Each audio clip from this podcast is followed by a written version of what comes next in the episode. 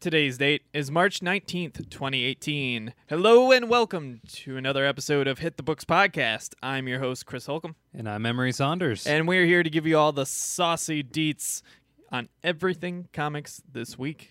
so saucy. For those of you unfamiliar with the show, this is your weekly comic book podcast where Emery and I, and perhaps a guest, go through the latest news, the new comic book releases for your local comic book shops, Please support your local comic book shops.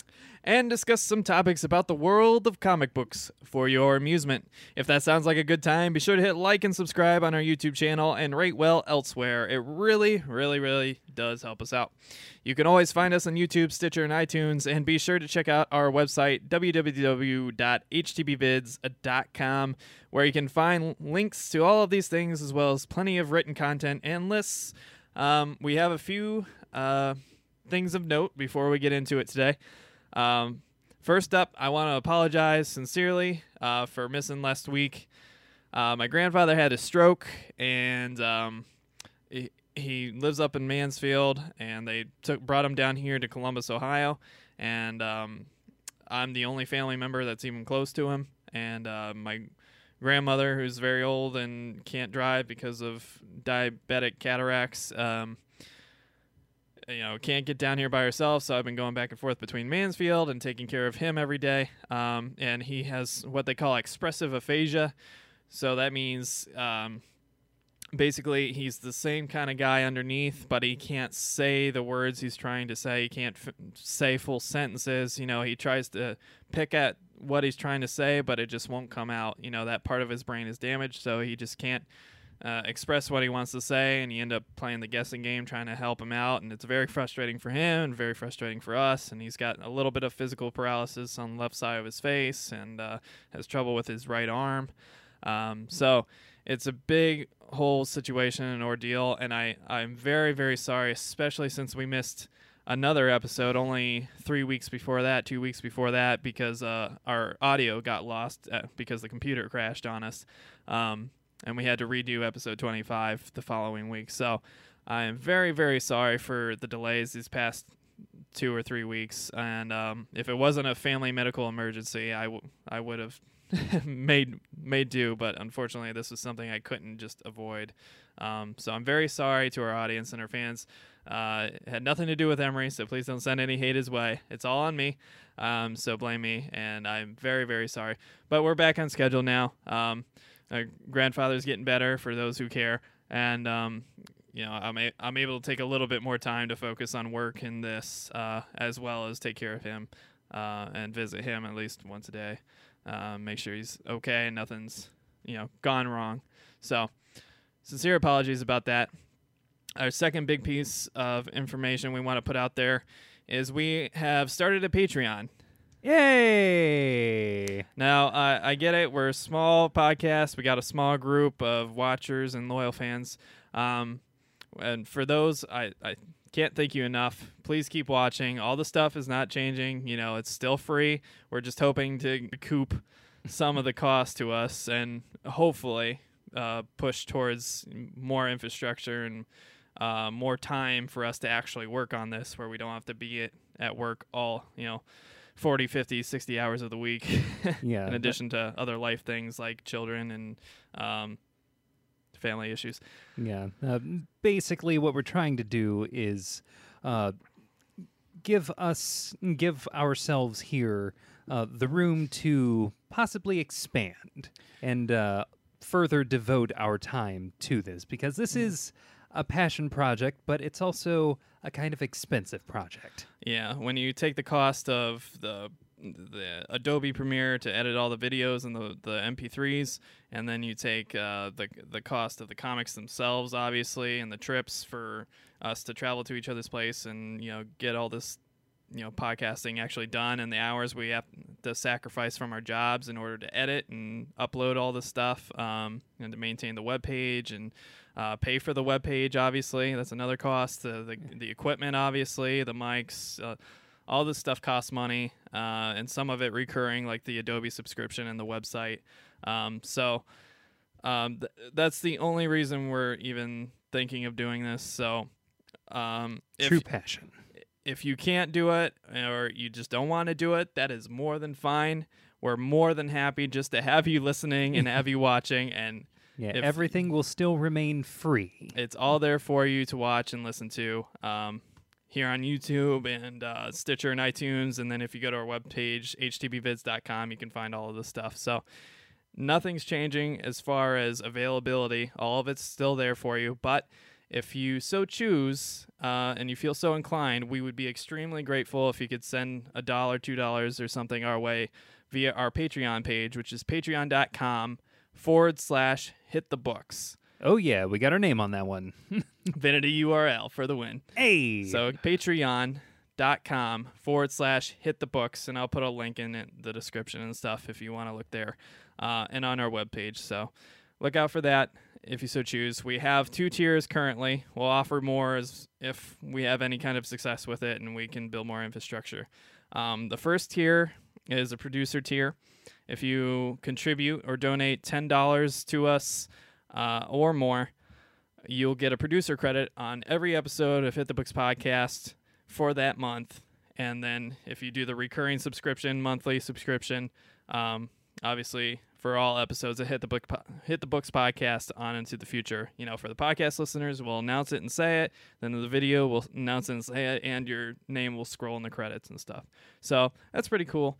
Um, and then if you go to the next tier, which is the executive tier, uh, we we're not expecting anybody to do this, but if you are able and you f- really want to, uh, you can donate hundred dollars or more to us. You'll get all of the prior tiers, plus you'll get um, a signed letter, handwritten letter from Emery and I thanking you for your contribution, personalized just for you, and we will pick up a a volume of or collection of some comic and send that to you as part of the deal uh, at that level on Patreon. So Mystery volume. if you if you like something kind of fun to surprise you every month, that I think that would be a pretty good deal for everybody involved. So Oh yeah, and you know us. We'll give you the goods. And again, it's a donation service. That's all it is. If you can't contribute or you don't want to contribute, that's more than fine. Please stick around. We're happy to have you. And um, we're just starting it now because we feel like if we wait until we actually do gain some kind of decent audience, it'll feel really gross and re- like we're taking advantage of you. And that's Yeah. not what we want at all. We just want a comfortable, happy community. Oh yeah. and if yeah, yeah, yeah. if Uh, that means no contributions, that's just fine. But if you can contribute anything from a dollar up, yeah, we would be extremely grateful. The Patreon is a monthly platform, so you can subscribe for how many months, and it'll go for that many months. So totally up to you. oh yeah. Totally Uh, voluntary. Yeah, uh, every little bit helps, but uh, if for some reason it, you can't, or you know, that it's just not something that you're interested in doing, do not worry. Everything still remains free, in the show, as always, And we still love will you. go on. Yeah, we still love you just as much. So, Oh yeah. um, but if you'd like a personalized letter, or if you'd like a mystery volume every month with a personalized letter, perhaps contribute. oh yeah. And we'll, like I said, we'll update and put more tiers on if we have any kind of success with it. Um, as far as recouping some of these costs, you know. Oh yeah. Uh, Uh, this is just the beginning. Yeah. So, uh, those are the two big things I wanted to put out there before we got into the show. Uh, once again, thank you for watching and contributing. I hope this doesn't feel too gross, and it, it, it'll be much lesser, you know, going forward. It's just the first time we want to get the word out there, and then from there on, we'll just put out the link and see if you want to or not. Oh, Um, yeah. and we I have a big blog on there that I wrote. Um, and feel free to comment on there or anything else, and let us know what you think. Uh, what you think we could improve, uh, or anything like that, or things we could offer for tiers that you think would be fair. I'd like to get some kind of like dollar tier or something where they have their own like podcast feed or something, but I, I got to figure out how it works because we just started it. And like I said, I've been dealing with the hospital situation, so. Yeah. Um, There's a lot going on. And uh, in the near future, we're going to get on SoundCloud too. Unfortunately, SoundCloud doesn't have the same RSS feed reader like Stitcher and iTunes does. So I basically have to upload everything individually. It's a pain in the butt, but we'll be on SoundCloud pretty soon here in the, in the near future. So look out for that too. Oh yeah. So Emery, what have you been reading? uh, well, I, I've Now had, this is this is two weeks worth of comics, so yeah, be uh, prepared, folks. I, I've had quite the haul that's accumulated over the past two weeks, and so that we can go from bad to good, since you know I, I like to leave people with a good taste in their mouth. We're going Hot. to. yeah, you know me. Um, I am going to start us off with New Mutants number one Dead Souls. Now, this is a book that I'm inclined to think is somewhat reactionary to the uh, critical anticipation and uh, positive reception that the New Mutants movie trailer has gotten Sure. uh, insofar as this book has taken a supernatural turn Mhm. from the very beginning, and it's also gone very anti costume, at least for a large section of it, uh, much like the movie seems to be. Yeah. Um, with that said, uh, I, I'm going to spoil this little bit for you since it's at the very beginning and eh, people should know what they're getting into with this comic. Prepare for minor spoilers. Yeah. The first couple of pages are them discussing whether or not the big man, uh, Guido, can keep a cat. Guido. uh, superhero named Strong Guy, but uh, the, he was a guy that I got familiar with in reading X Force, not X Force, uh, X Factor, uh, back in the day, and this seems either slightly up his alley or not up his alley at all because he he seems like the the really big muscly dude who's just a teddy bear on the inside. Eh, Aw. aw. But um, are we really spending more than a couple of panels on him asking to keep a cat? Guys, this is called New Mutants Dead Souls, not New Mutants Pet Owners. Uh, th- thankfully, it doesn't go past a few pages, but uh, it, it just seems very uh, kind of uh, purposely trying to play against type in a way that seems a bit grating. Because anyone who's buying this book is buying it because they want to see superheroes yeah. it just it, it hurts my brain to try to contemplate how this story was structured Ugh. so yeah not recommending this book although i will because of how writing in comic books works i'm going to probably pick up the second issue to see if things get better or worse Sure. that that that is my rule from now on. Book two is where I make my final decision. Solid choice. Expensive choice, but solid choice. Oh yeah, figure I give them a chance in the name of you know redeeming themselves possibly. Uh, next on the list is going to be X Men Red number two. Now, Which I think has an awesome cover, by the way. uh, Didn't read it. Cool cover though. Yeah, th- this cover, this cover right here is actually pretty well done. But uh, let's just say the the content does not match the drapes here. Aw, that's a sad thing to hear. Yeah, th- there's a, a few things in this book that are seemingly reactionary. I won't spoil it too much, but uh, there's one character specifically that ruins this entire book for me. Wow, One character. quite an impact Uh, yeah, for one character. Uh, yeah. Uh, so you know how we're at the point where we have a Lady Wolverine Yeah, X23. Yeah. Uh, X23, who now goes by the name of Wolverine, uh, Because the original Wolverine died. for now, uh, she, somewhere in her travels and her journey, has acquired a sidekick who may share some genetic similarities. Uh, who is the sidekick? I don't know her like regular person name. Tyron Matthew?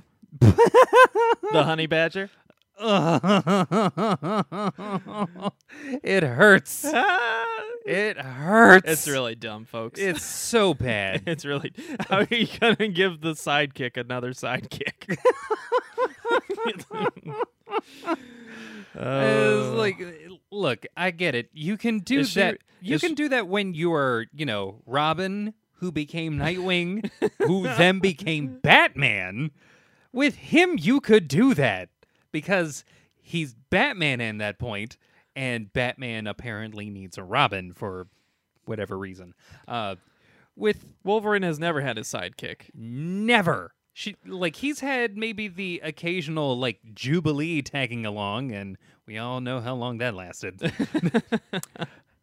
but giving Girlverine uh, an even less clawed, smaller, like twelve year old sidekick, Does she the Robin to her Batman, she ain't. does she have the healing factor like the other two? Uh, I believe so. Is she Although- related to Logan? I, I, I- it's.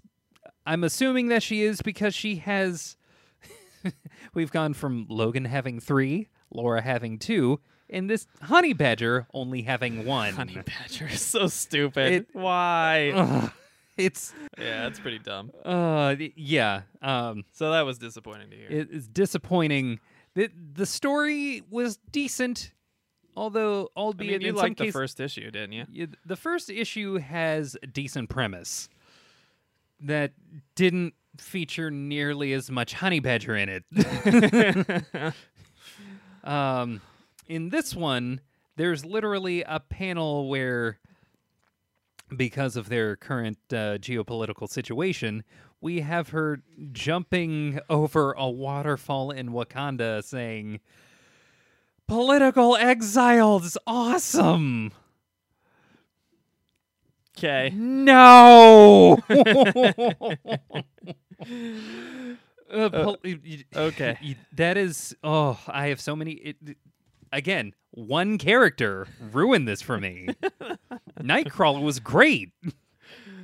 Uh, It- it- and I'm sorry, hurt- buddy. what what hurts even more is my favorite character is about to be roped into this bullshit. Oh no. I'm sorry, Gambit. You're in the next issue. Next up.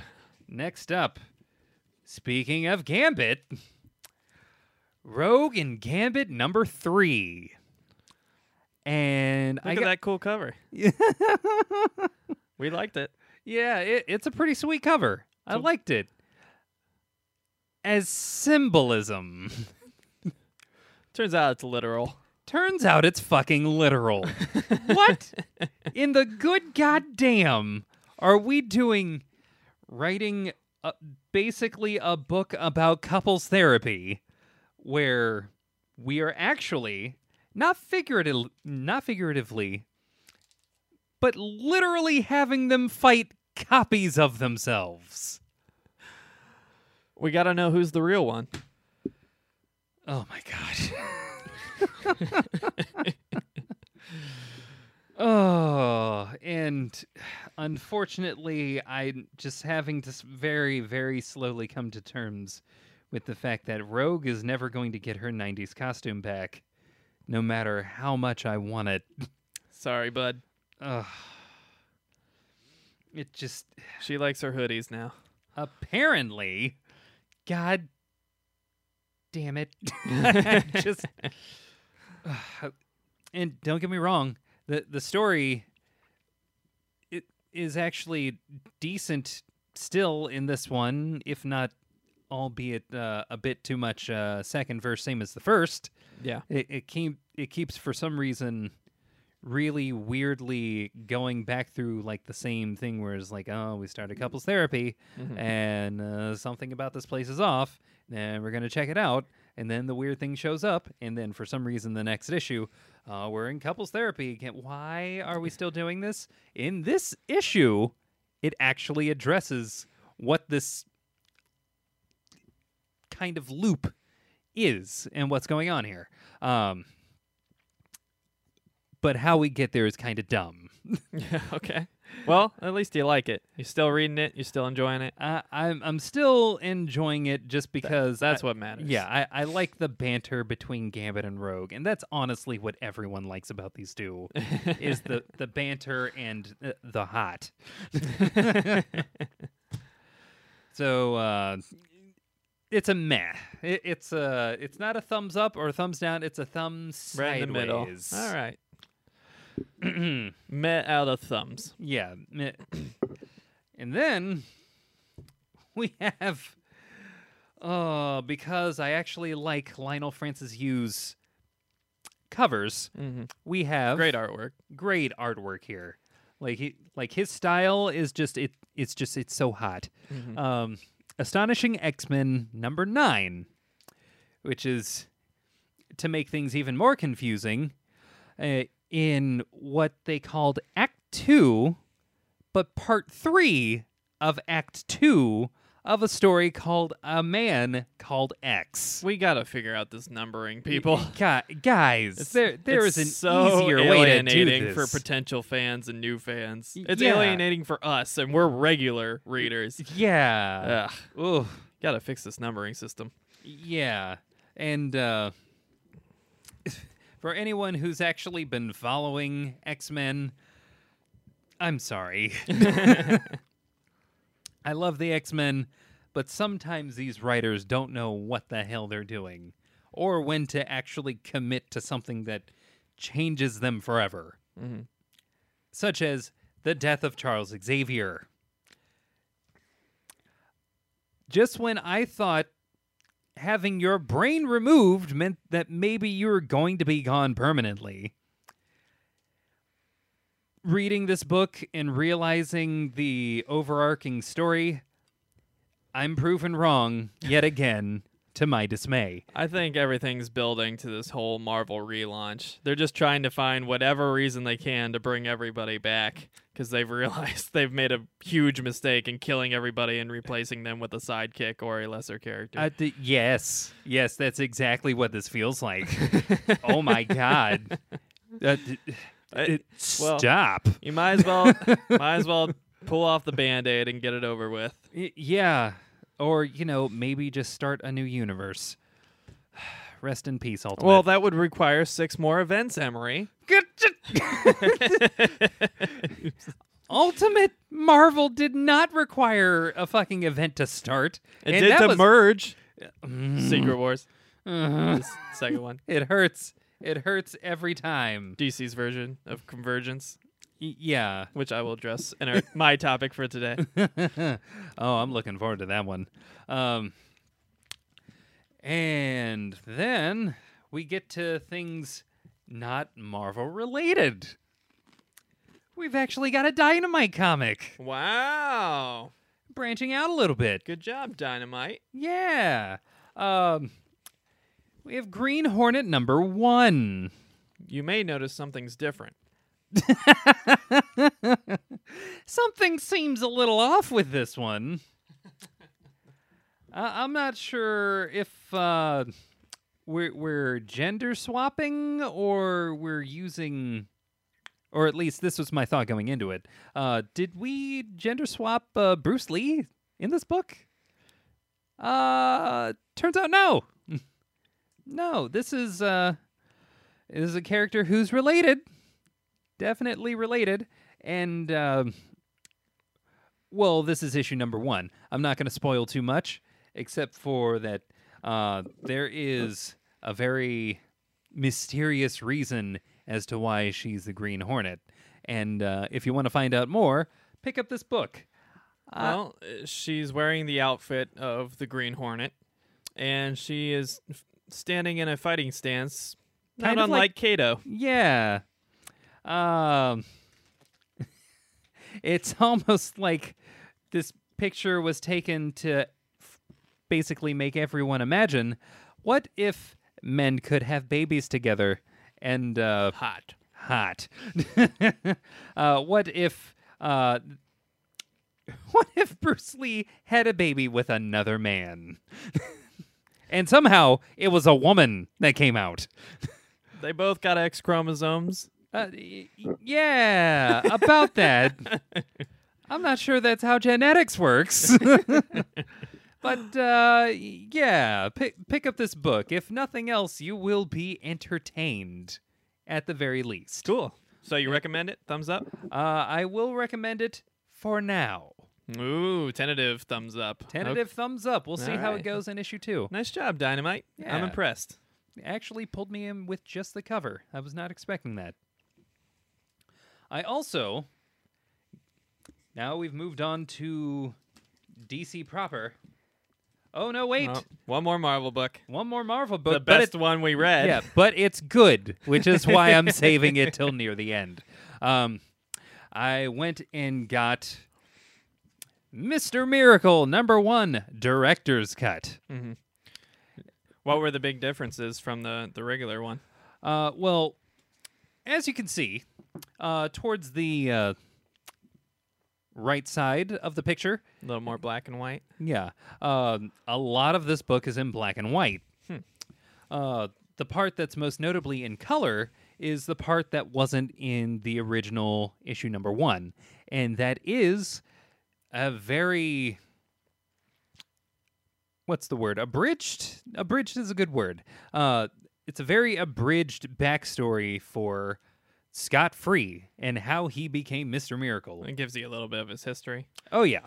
Yeah it, like it breaks everything break everything down about his history into like four to six pages. Okay, cool. and I was a little afraid of buying it since it uh, the price tag on this was six dollars. It's a little hefty, A little bit, especially for a book you've already read. yes, and a book that I already own on Comixology. Mm-hmm. But therein lies the rub. I own it on Comixology and not the physical book because everyone got to it before I could. Blast and damn it! Guess who actually got it? Oh, I did. You son of a bitch! Jealous. But you got the new issue, which I haven't gotten, and I'm sure will be gone by the time I go to it. So Um, probably. yeah, Uh, there's a trade-off. but yeah, uh, this is the director's cut.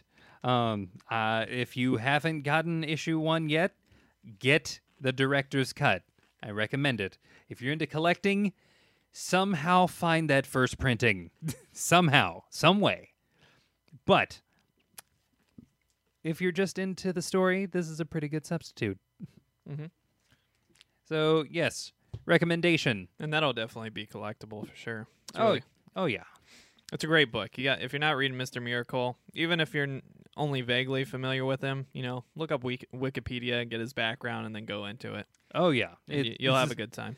Oh, that you will. Speaking of which, I've got Mir- Mr. Miracle number seven. Woo! Oh yeah, boy, get hyped. This was Emery's book of the year last year, by the way. Oh So, yeah, we and- really we really dig this book. Oh yeah, and I issue seven. I still fucking stand behind that. Uh, this one. Uh, one of the things that I thought was interesting was I saw a video online where Tom King, the writer, was doing an interview about Mr. Miracle. And uh, one of the things that he said that I was really anticipating seeing uh, put into this book is he had said that the first six issues were what he called the new Genesis half. And that from issue seven onward, the focus was going to be on Apokolips. Wow, interesting. Yeah. Now, uh, this book gives you just a taste, a taste of what things to come. Uh, I'm not going to spoil any of this book because it deserves your reading. It deserves your purchase. Mm. Uh, pick pick up Mr. Miracle number seven because uh, th- things get both very real and still very bonkers. Yeah, it's really good. There's, I've had this issue for the past like two or three issues of it though, where I'm just like, get to the point. Like they they have great character moments. Don't get me wrong, and the artwork's still great, and it's still a, a fun read. But I'm just like, okay, I feel like we're dragging this out longer than we need to, and I kind of want to get to the point of the book, you know. Because right now we're just going through kind of random events that we might be real, might not be real. We can't really tell yet Yeah, that and we're getting some little subtle hints like I I think I saw a scar on Barda's arm at one point during in the issue which indicates maybe something from the first issue is playing with his mind who knows Mm, yeah. but um I mean it's great getting those hints and having this drag on a little bit but uh, uh, now I'm starting to feel like it's getting a little long in the tooth and I I just want I just want to get around to it you know Oh yeah. and there's some threads that are kind of just left untouched from the last issue, which is also a little frustrating. Where it's like, okay, I, I see what you're doing. Yeah, the, the, there are some things that are being addressed, definitely. There are some things that might have been a little glossed over, yeah, but uh, probably purposely, by the way. oh, yeah. And this is the thing about this book is that uh, we talk a lot about the uh, business model that uh, the current comic books industry has adopted that in a lot of ways just has not worked, Yeah, much to the Where you're- detriment of the you're reader. creating each comic by the month. You know, living paycheck to paycheck, basically, instead of writing out the whole comic ahead of time or drawing it all out ahead of time, and then. W- having the finished project, then cutting it up into issues and sending it out, yeah. which we is what we would prefer. But Yeah. This is actually one of two books where I am convinced that the writer has methodically gone out of his way to chart and plan the entire trajectory of this series. Well, uh, two things. I got some bad news for you. It was in the news, but this is the perfect time to bring it up. Yeah. First thing, I know for a fact that King has not fully fleshed out uh, all of his plans because he's mentioned it on Twitter. Because people have asked him, you know, what kind of ideas are you working towards? And he's like, well, I've got some prim- a primary outline in mind, but I'm, I'm still working on how I want to wrap it up and work it out so I don't disappoint you and blah, blah, blah. Again, I hate Twitter writers. Know, reactionary writing is the worst possible thing you can do for your story and your fans. Yeah. So I wish a lot of these writers, when they're, if, if you're not gonna do change the business model, at least stay off social media when addressing that book. Um, Yes. that would be my preference. The second issue is the news item. Mitch Gerads, who's the artist on it, has announced that issue nine uh, will have a month in between, an added month in between between issue nine and ten, a skip month because he has just had a child. Ironically, based on the content of that issue seven there, uh, and he was stretched for time and he couldn't do the artwork for the the two issues he was supposed to have done.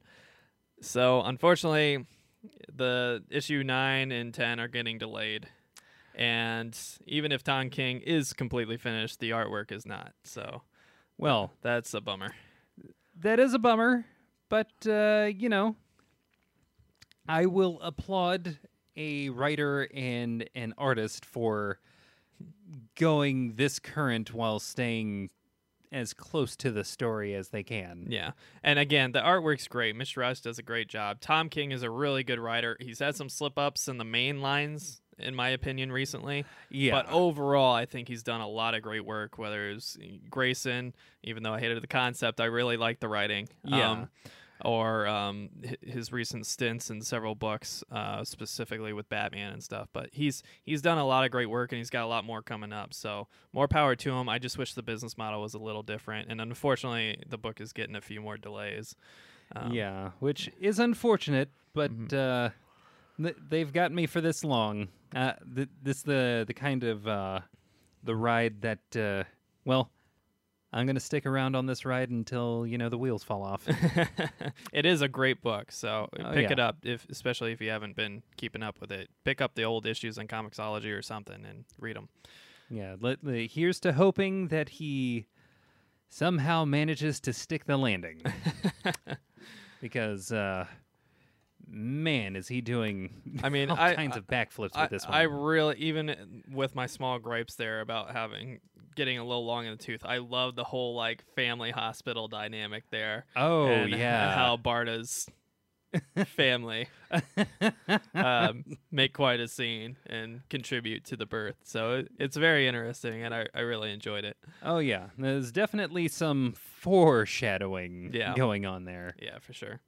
Um, and we're going to go from people from DC's version of hell to people from Marvel's version of hell. hmm Doctor Strange Damnation number two. Yeah, this book is awesome. We love the first issue. Oh, yeah. I think I think we both love the second issue too. yeah, uh, I, I would I say that this book minor minor grapes, eh, minor. if I can have one, on my world's smallest violin. they treat Blade like shit. and they bring up some of the worst things Marvel has ever done with Blade. Stuff that I wasn't even aware they had done to him until you showed me what they did.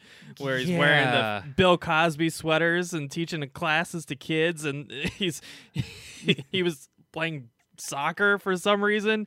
I, I don't know he's why. a fucking vampire slayer. What Yeah. have you done? I, I don't know why Marvel sought to neuter both him and Luke Cage, but uh, uh, here's to- Why? he, here's to hoping that this is the beginning of writing the course of that ship that clearly s- drove straight into the, the iceberg, Yeah. as it were. I Uh, am a big fan that they adopted the full Wesley Snipes outfit, though. Oh yes, yes. that uh, was the correct choice. if there was any way that they could bring him back. I, it, they knew what put Blade on the map. They know exactly what put Blade on the map. And you know, it, it's time to get back to fucking brass tacks on this one. and tax evasion. No, no, no! Stop, Wesley Snipes! Don't you dare do that shit again. Ugh. I can't take another dry spell of no Wesley. but yeah, this book. Damn it, Wesley. Shut up, Wesley. More unrelated nerd humor. Shut up, Wesley. uh, this book dives further into what if we just joined hell with, you know, the city that's most like it? Las Vegas. Uh, also, AKA Sin City. AK, yeah, Sin City. Uh, what if damnation actually came to the city of the damned? Yeah. Um, we're just going to sell what I like to call this book's uh, Hell's Angels on their way to deal with the devil, Yep. or Mephisto in this book. Yeah. Uh, uh, this book is so much fun. Like having all of them get together. Just this book is more about getting the entire gang together than it is about them actually going to the spot to deal with this bullshit. Yeah. And oh my god, It's it's building to be like a really crazy over the top team book, and I'm I'm loving every second of it. oh my god, um, yes. uh, caveat to this book um, that we didn't realize fully, but you also have to read the mainline Doctor Strange issue because it directly correlates into what's going on in this issue. So there's a little bit of backstory we didn't get because we didn't read the the proper Doctor Strange title, which comes out monthly. This book comes out weekly, and it came out right in between. And for whatever reason, we didn't see it. So Yeah. um, that if you're going to be reading this, make sure you read that Doctor Strange issue as well. Oh yeah, yeah. That's definitely something that I'm going to pick up. But uh, yeah, even with that in mind, this book does a pretty good job of telling the story all on its own. Mm-hmm. So uh, you know, Nick Spencer, good on you for you know doing something that isn't Captain a Nazi. but yeah, great book. Highly recommended. yes, highly recommended. Thumbs up. Good job, Marvel. Doing good things. Look at you. And uh, back to DC. Last, but definitely not least. Our comic of the year last year. Batman White Knight, Woo, buddy. issue number six. Get hyped. God, this cover is so good. I regret Oh. giving that. A, I don't even remember who we gave the cover of the week that week, but I fucking love that cover so much. Oh my god. I hate us. I, I, hate us so much for I- voting it down. I want this as a movie. I want it as a poster. I, I want this as a movie poster. I want it above my bed so I can touch myself to it. it's so awesome. Sean Sean Gordon Murphy knows what he's doing, man. oh, you damn right. That's probably the best cover out of all of them so far, in my opinion. Yes. And Yes. there's so- oh my such- god, yes. It's such a love letter to Batman fans. The entire book is just Oh, there's so much that they put in these books that Sean Gordon Murphy puts in these books that is just fucking great. And it's it's like Easter eggs and homage to the past without it being like forced. right. It's very natural, and he actually makes everything make sense. The, the, the stuff he did with Harley, the inclusion of the sidekicks, um, the vehicles involved, Oh uh, yes. the villains involved, just everything they build in this book. It's just fantastic. It is, it is still, unless they do something drastically terrible at the end.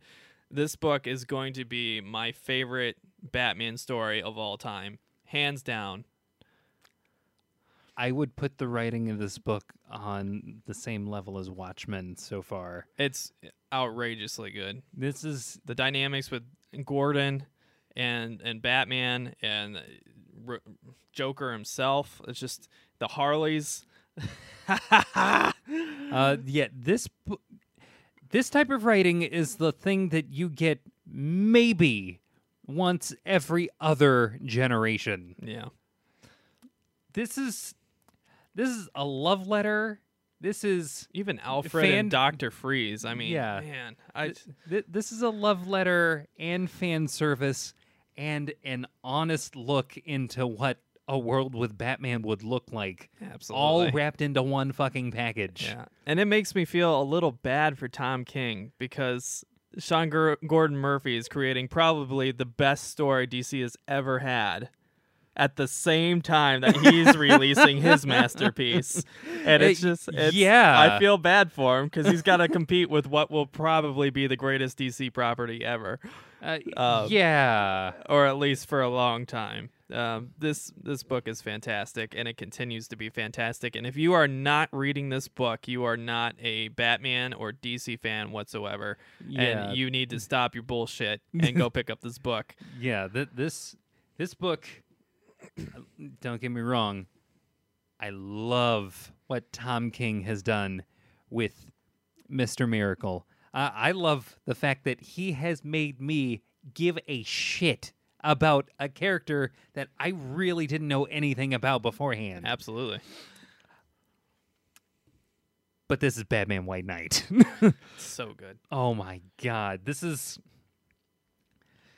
this is like my childhood actually like maturing into adulthood. Like I am watching It's the Not- natural not- progression. This is Yeah. the natural progression of me as a child meeting me as an adult and finally just like it's like this this is what this is. This Yeah. is actually what this is. It's amazing. oh my So, god. Sean Gordon Murphy, you're killing it. Keep killing it. I hope there's no delays. Please. I just want more of this. Let there not be delays. And I hope you get more titles outside of the main universe in the near future because you are doing an amazing job. And a, I don't think he's working on anything else, so it's a very focused story, and I think that shows. Yeah, the, Um, this is the kind note, of DC. thing. Yes, please take note. Also, if for some reason you do need to, you know, space out the last two in order to craft this masterpiece even more finely,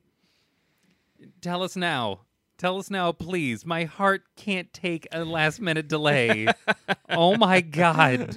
Yeah, it's really good. Oh, th- yes, please. Sean Mur- Sean Gordon Murphy, don't stop. don't stop. Won't can't- stop. Can't stop. Anything else? Uh, I believe that's it. All right. Well, well, th- there'll be more next week, I think, because there's some that I missed, like um, Robert Kirkman's new book. Uh, I wanted to grab that at some point. Hopefully, I can still find it. But obviously, hospital stuff, financial stuff. It's been kind of a whirlwind. So Yeah. I'm catching up. um, let's get into the news. All right. Got a lot of stuff, so I'll try to run through it quickly. Uh, and don't want to linger on anything for too long. Uh, first up, the big news obviously Avengers Infinity War has received its final trailer. The movie is due out on April 27th. Uh, did you see the trailer? I did. Did you like it? Uh, okay. That I liked it in so far. Like I, I was not blown away Yeah. by anything, mostly because this is the culmination of 10 years of stuff that I've already seen being jam packed into one Yeah. big ass two parter. Yeah. And I, I gotta say, it's I, I, I just I want to see how it ends. Yeah. two things for me. One, Disney keeps doing this with all its properties, whether it's Star Wars or Marvel or, you know, its mainstream Disney stuff. They're releasing too many trailers. Way too many. I think one teaser trailer and one regular trailer is just fine. yeah. And I wish they would stick to it because I don't want to see any more of the movie. right. You don't need to promote this movie any more than you already have. People are going to see it. Y- They have waited yes. 15, 10 years to 10 see it. years. Um, they're going to be there. right. Uh, I think one trailer is more than enough, and you won't have the risk of spoiling things or big moments or jokes. There's some forced jokes in there out of context, and I'm like, oh no. but um, overall, I like the trailer. Um, I did.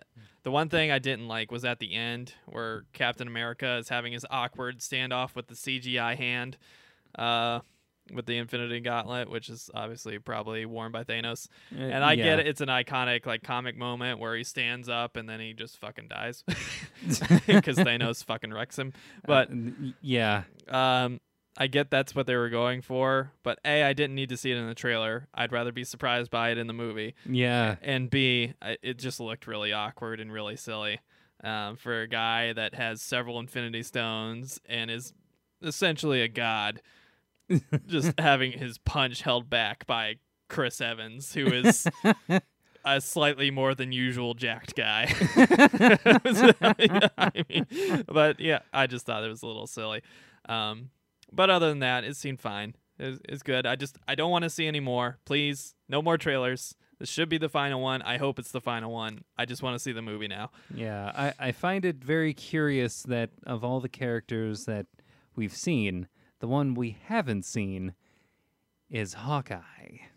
Yeah, that's a notable missing character there. Um, And I've seen pictures of him in the I think it was like Entertainment Weekly or something like that. Where it was like he he's got this new haircut going. ooh, Yeah. saucy. Oh yeah, uh, see, he's got the sides buzzed like straight to like damn near the skin, and is, looks like he's rocking some kind of um, pomp, I guess. Interesting. Yeah. You think they're gonna make him a villain again, Oh, like when they mind controlled him in the original one? oh, maybe Oh, that Uh, would be awkward. that would be really awkward. Of all the ones you wanted to brainwash, why the guy with the bow and arrow? Uh, He's got a family. not only does he have a family, but we've already seen that basically everyone's weakness when it comes down to it is a bow and arrow. W- when you can make Loki, a Norse god, fall off of a flying spaceship thing with a a tiny bomb on an arrow, guys, come on. to be fair, it's how Batman beats Superman in The Dark Knight Returns With an arrow? with an arrow laden with a kryptonite laden explosive to make a gas cloud. uh, Green Arrow shot it at Superman without him noticing somehow, with one arm hanging upside down. with his teeth? Yeah. Yes, that is how you take down a god with an arrow.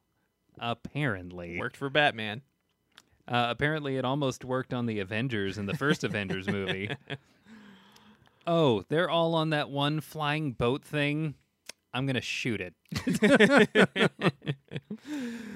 Yeah. And I'm for anybody gonna- who knows anything about bows and arrows, they lose a lot of power really, really quickly. Y- yes. The range is not that far, nor is it particularly accurate in high winds, such as in the sky. Uh, right. Just It's a like, thought. It, uh, as someone who went to sniper school, you you know that uh, long. Bull- di- a bullet works a lot better than an arrow. You- I'll- just let you know that. well, not just that, but the the effect that uh, wind has after you know a certain distance Yeah. on a flying projectile. An arrow has a lot larger surface area and a lot less power behind it than a bullet. so take that into consideration, perhaps. but he's just that good. Next up, Chip Zdarsky, creator of the book Sex Criminals, which is really good. Kind of funny premise. Uh, are you familiar with it? Uh, yes. So basically, for our audience, the premise of Sex Criminals is that um, these people have the superpower to basically stop time when they orgasm. And then, It's a pretty com- controversial power. through a random hookup, they manage to meet each other and realize they both have the same power. And then they kind of formulate some plans. How can they use this to their advantage? And so they start planning to do things like rob banks and stores and stuff after orgasming. Right. And so it's like when to- you can stop time, who's going to stop you? Yeah. And so they strategically have sex to orgasm in different places and then go and rob whatever place they were trying to heist or whatever. And Yeah. it causes a whole lot of chaos and stuff ensues. So fun book, funny book. Um, but uh, he's signing a creator exclusive deal with Marvel Comics now. So he's still in control of his created stuff like Sex Criminals. So I, I would assume those books are still going to continue. Um, but he's now the new hire, the new big hire for Marvel Comics, which has seen a lot of turnover recently. So that's probably a good thing for Marvel. Uh, uh about that. Uh oh. uh, Chip Zdarsky. He's Uh, been writing a few things for Marvel as a free agent, but yeah. Uh, now he- he's signed exclusively. his Spider-Man run. Not great. Know he's done Marvel Two-in-One. Yeah, it's probably one of the rockiest starts I've ever seen Oh, no. anyone have. That's disappointing to hear. Oh, yeah. It was it, it was almost like superior Spider-Man bad. Wow. Now, with that said, uh, from what I've heard, uh, his writing has turned over a new leaf. Or maybe he's just, you know, gotten the swing of things and has a better understanding of what works in a Spider Man book. Sure. Um, let's hope that that uh, stays true Mhm. because uh, being the the newest big hire, uh, the last thing that you want is for any bad habits or any negative press about your work trailing along with you. Sure. So best of luck to uh, and uh, congratulations on the new big deal. Uh, next up, colorist Justin Ponsor is fighting the big C in the form of cancer. A friend of his has started a GoFundMe page in an effort to help relieve him of large medical costs. Uh, for an example of what it costs, especially if you're not familiar with the United States medical system, everything here costs an outrageous amount of money. And he even posted with the receipt on the GoFundMe a single treatment, a single week's treatment of his cancer medication. Medication alone, not administering it or anything else that the hospital's going to add $100,000 to. It costs $14,000 just for the medicine. The medicine to treat his cancer alone costs over $14,000 in the United States. My God. It's outrageous. Uh, I would say criminal, but Yeah. politicians would disagree as they fill their pockets. Y- yeah. Lining their pockets with lobbyist money. Uh, Yeah, It's it- disgusting. it's really gross. But if uh, you're interested in helping him out and, you know, a colorist that's well known in the industry, uh, you can go to his GoFundMe. It's gofundme.com forward slash help Justin Ponsor. That's help dash Justin, J U S T I N, dash Ponsor, P O N S O R. Uh, and I'll include the, the links to both those GoFundMes uh, in the description. So, next up, Nicolas Cage is finally getting his wish to play Superman. Oh my god! It comes in the form of a voiceover in the upcoming Teen Titans Go to the Movies movie. He will be joined by other famous people such as Lil Yachty, who is set to play Green Lantern. Dreams really do come true. but apparently, so do nightmares. Not the bees. so yeah, uh, I love Nick Cage. I don't care what anybody says. I wish he would quit doing terrible movies because he is a legit actor. But Oscar Award winner Nicolas Cage. he's got to get a better agent or something.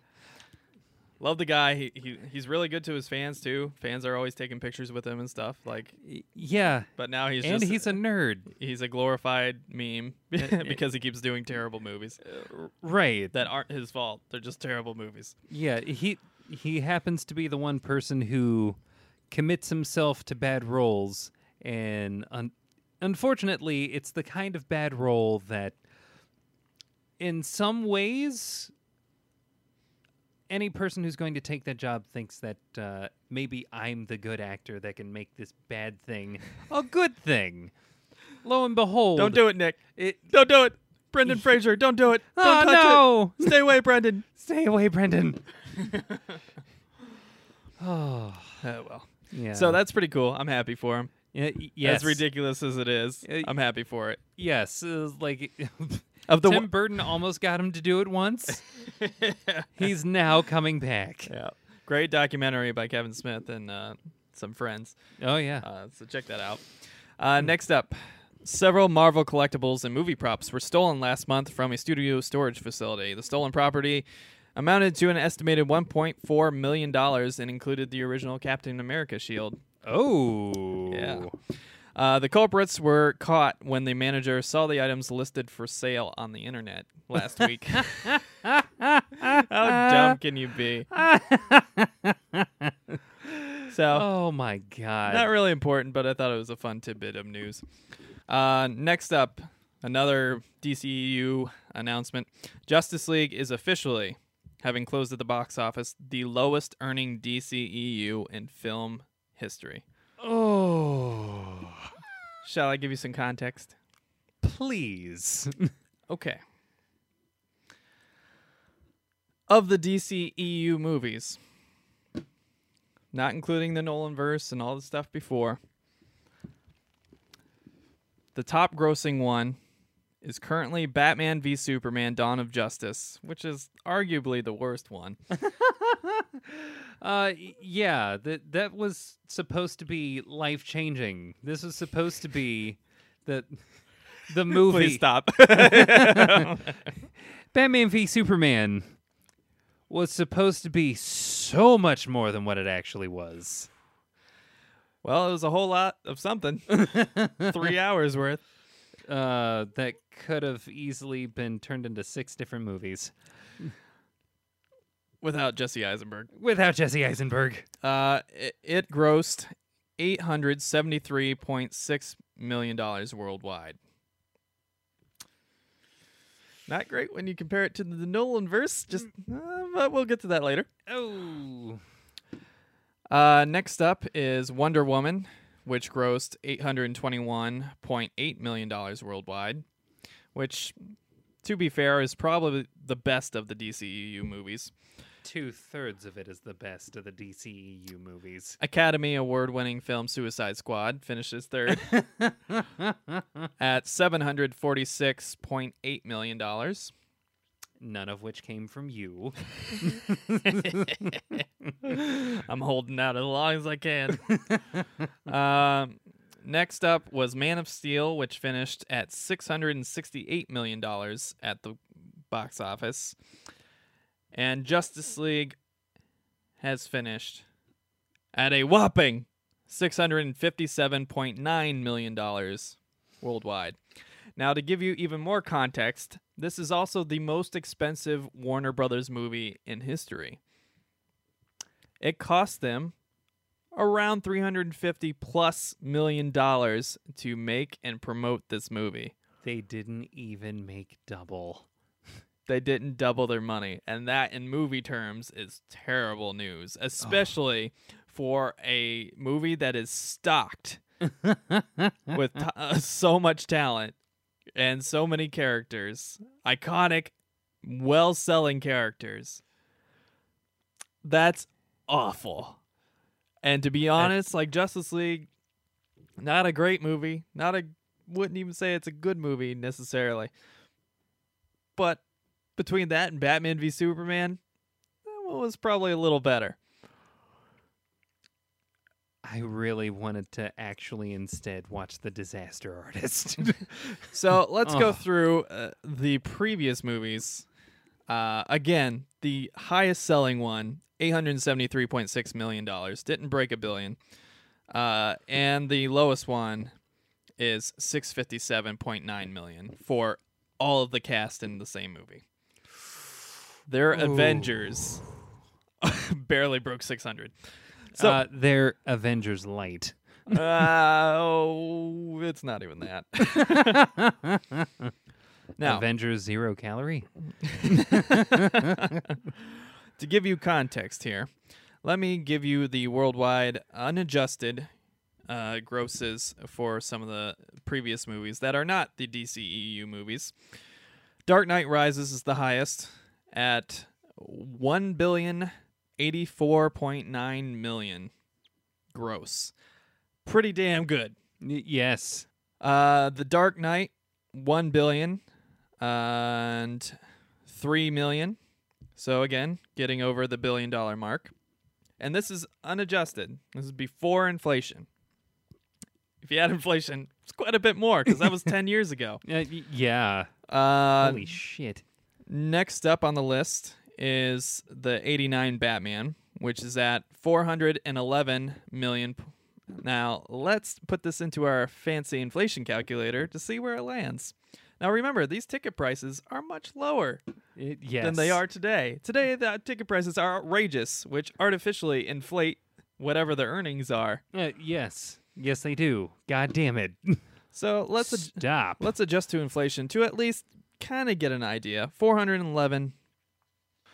Let's calculate for February of 2018.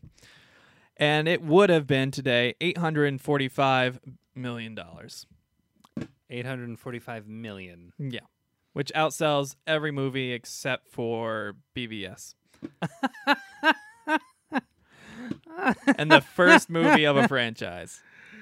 Oh. That's real bad. Oh my god.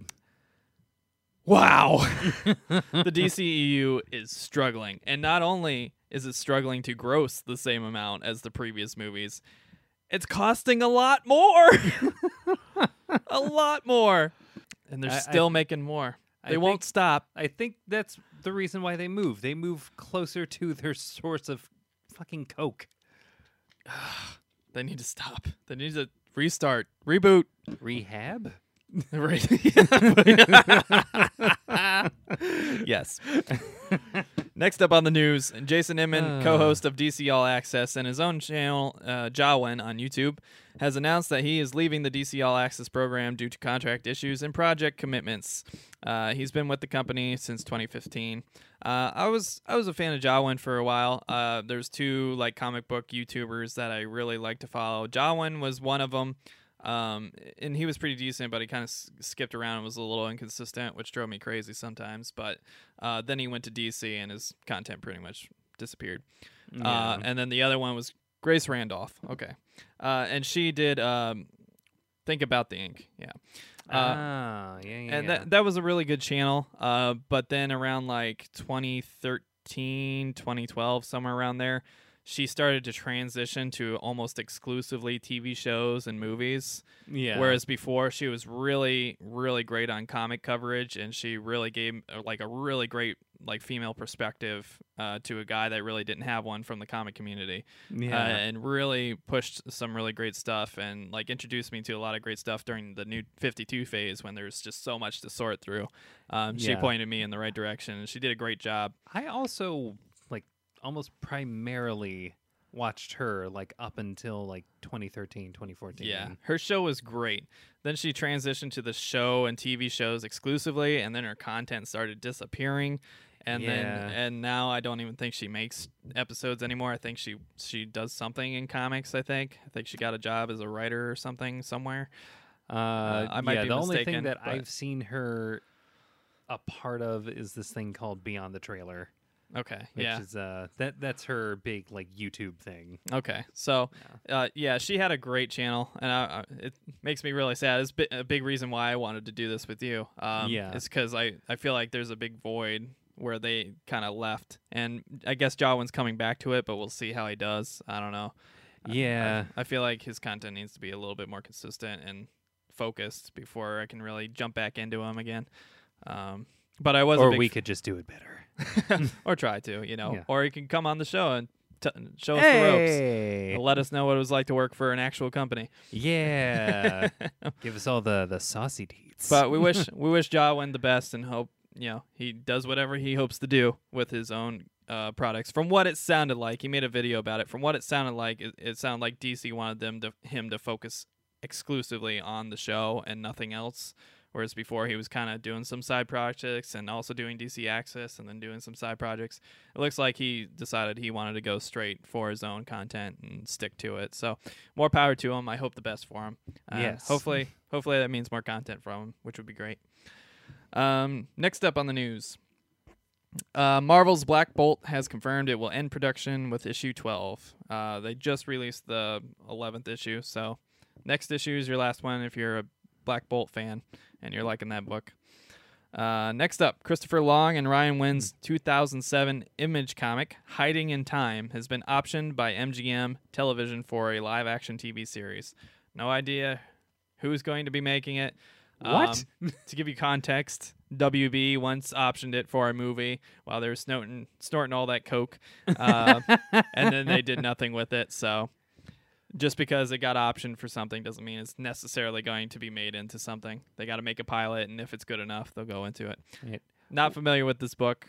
Uh, I don't know. yeah, to further illustrate uh, our unfamiliarity, what's the name of this project again?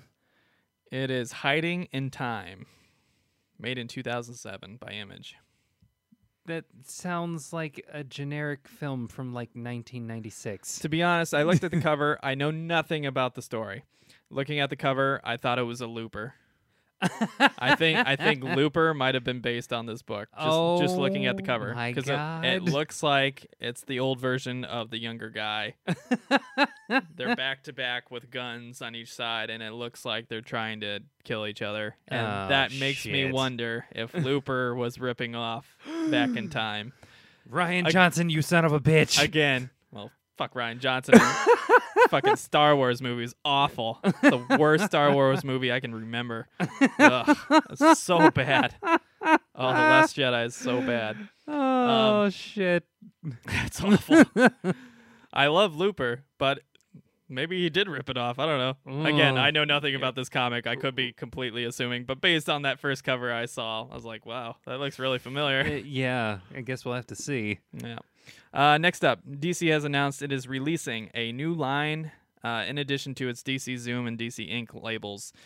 DC Black Label will be a creator driven, independently storied line featuring top tier talent.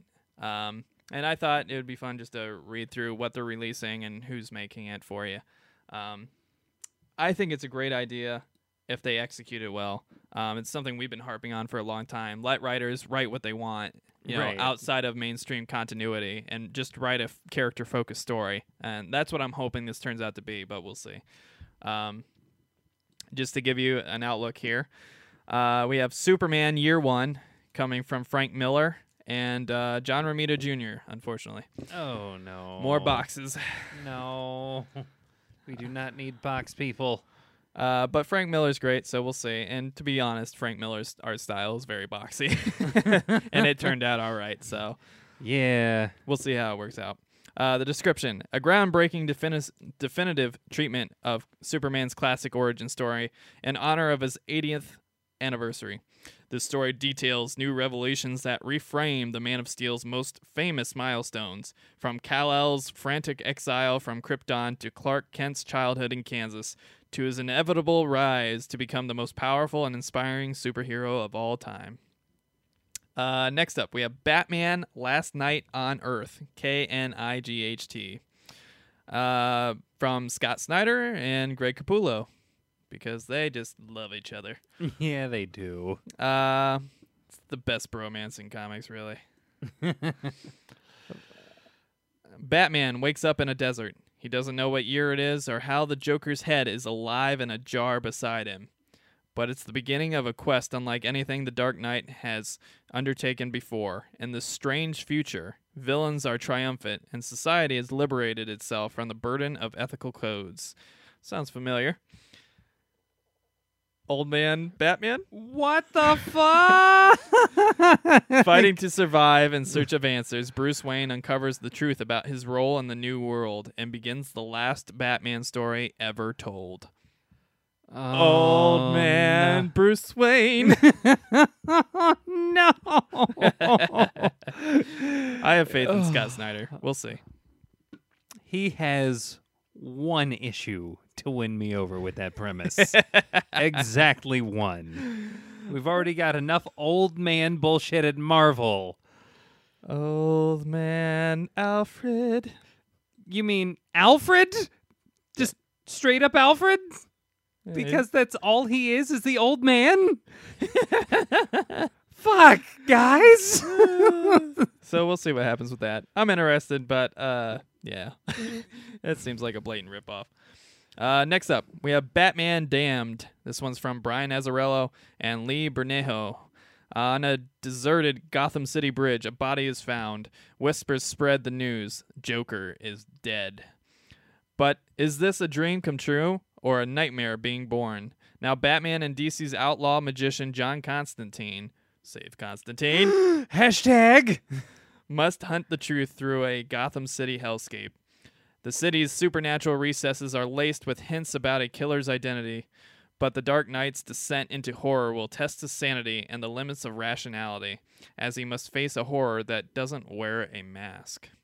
I like this one. I'm really interested. Oh, yeah, this one I'm all in. Uh, a Constantine, B character focused Batman detective story, and See, horror? great writer. So Y- yeah. I'm I'm 100% down for that one. Next up, Wonder Woman Historia, The Amazons. This one is being done by Kelly Sue DeConnick and Phil Jimenez.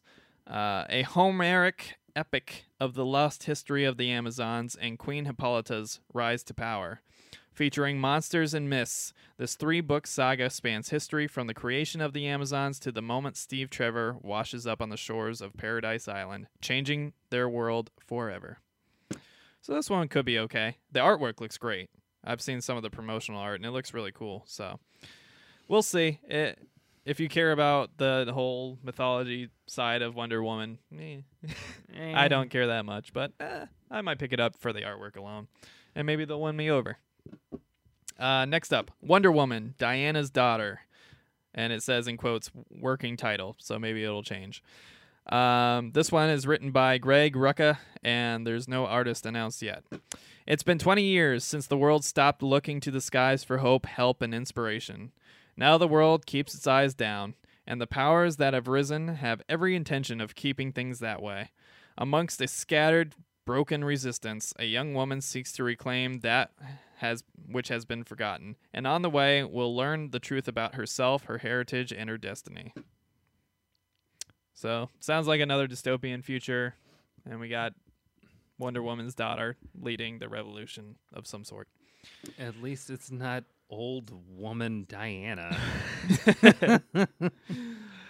Uh, we have next the other history of the DC universe, which we talked about in the past. Uh, John Ridley is writing it, and the artist has not been announced yet.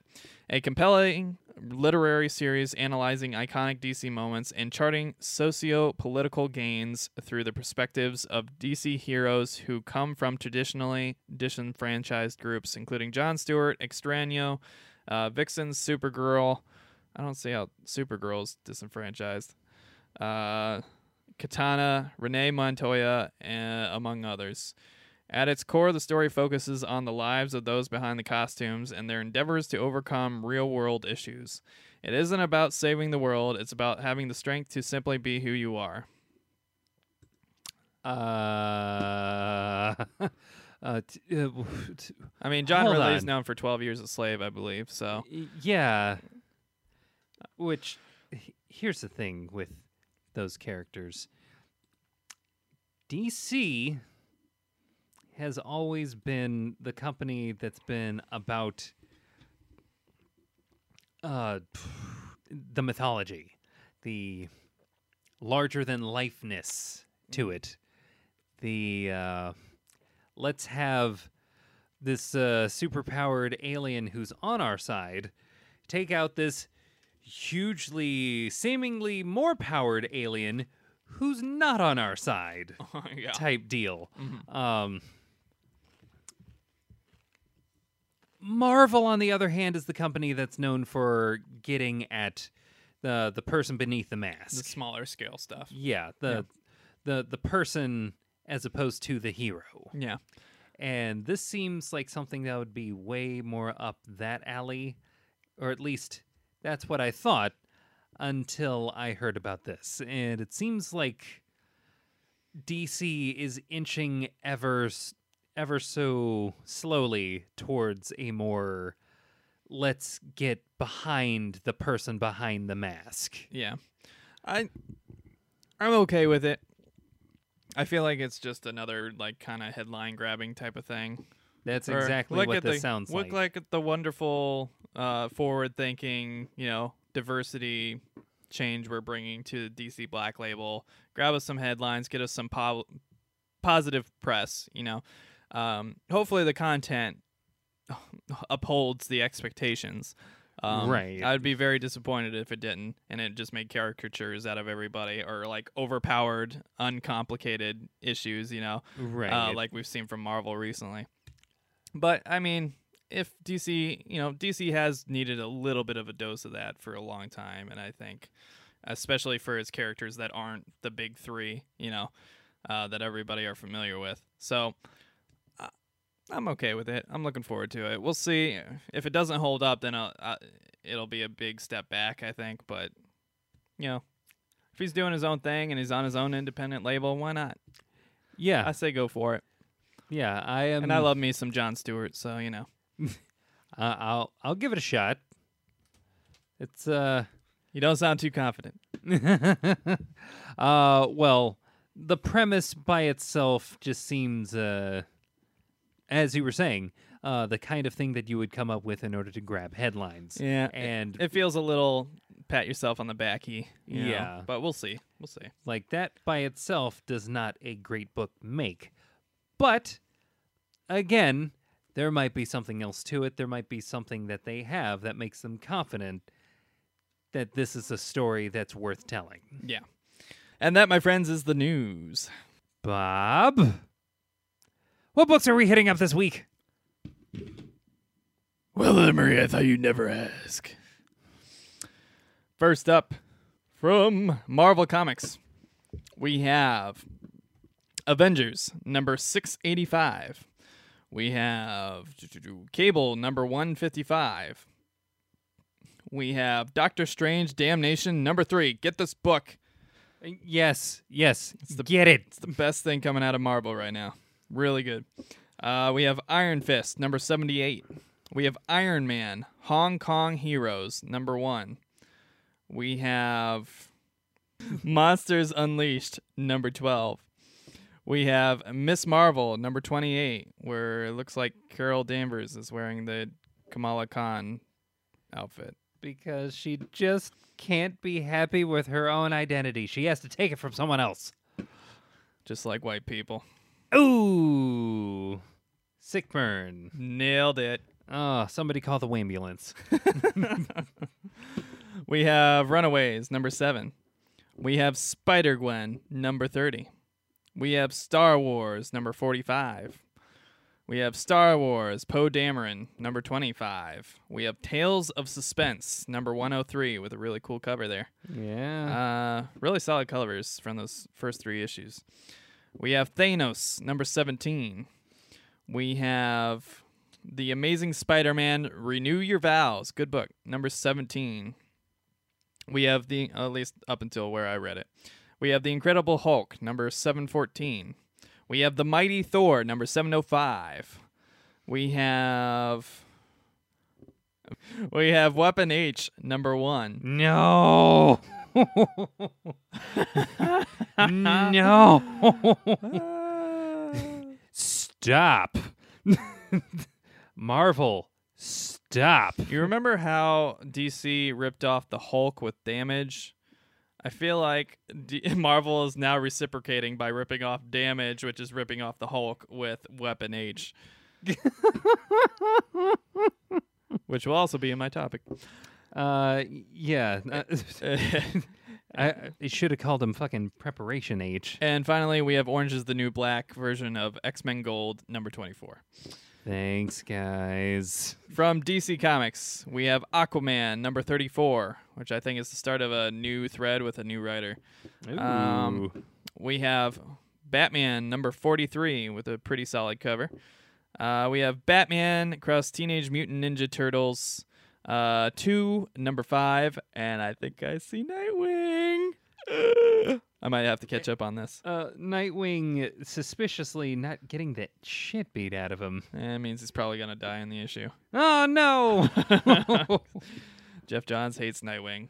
Ugh, So cruel. I don't know why. We have Batman, Sins of the Father, number two. We have Batwoman, number 13, with a really cool variant cover. Yeah. Uh, we have Bombshells United, number 14. We have Cave Carson, has an interstellar eye, number one. Uh, Curious. I have no fucking idea who this is, but it kind of looks like Doctor Strange in an astronaut outfit. It's very out of nowhere. We have, next up, speak of the devil, Damage, number three. ah! Damage! And it looks like uh, Wonder Woman has given him the business. Uh, we have Dead Man, number five. We have Dead man, find Ra's al Ghul. Is yeah, he should Somehow have been found like four months ago Well- when Immortal Man was supposed to premiere. well. Here's the thing Jerks. with that. Why does this title look like something that should have actually been a, a dialogue bubble? I don't have a good answer for you. It's, It's Neal Adams doing his thing. I guess. Uh, next up, we have Future Quest presents number eight. Space Ghost, Coast to Coast. Please. We have Green Lanterns, number 43. We have Harley Quinn, number 40. We have Injustice 2, number 22. Ooh, that was confusing to say. Ooh. now, my favorite. Oh, this fucking bullshit. we have.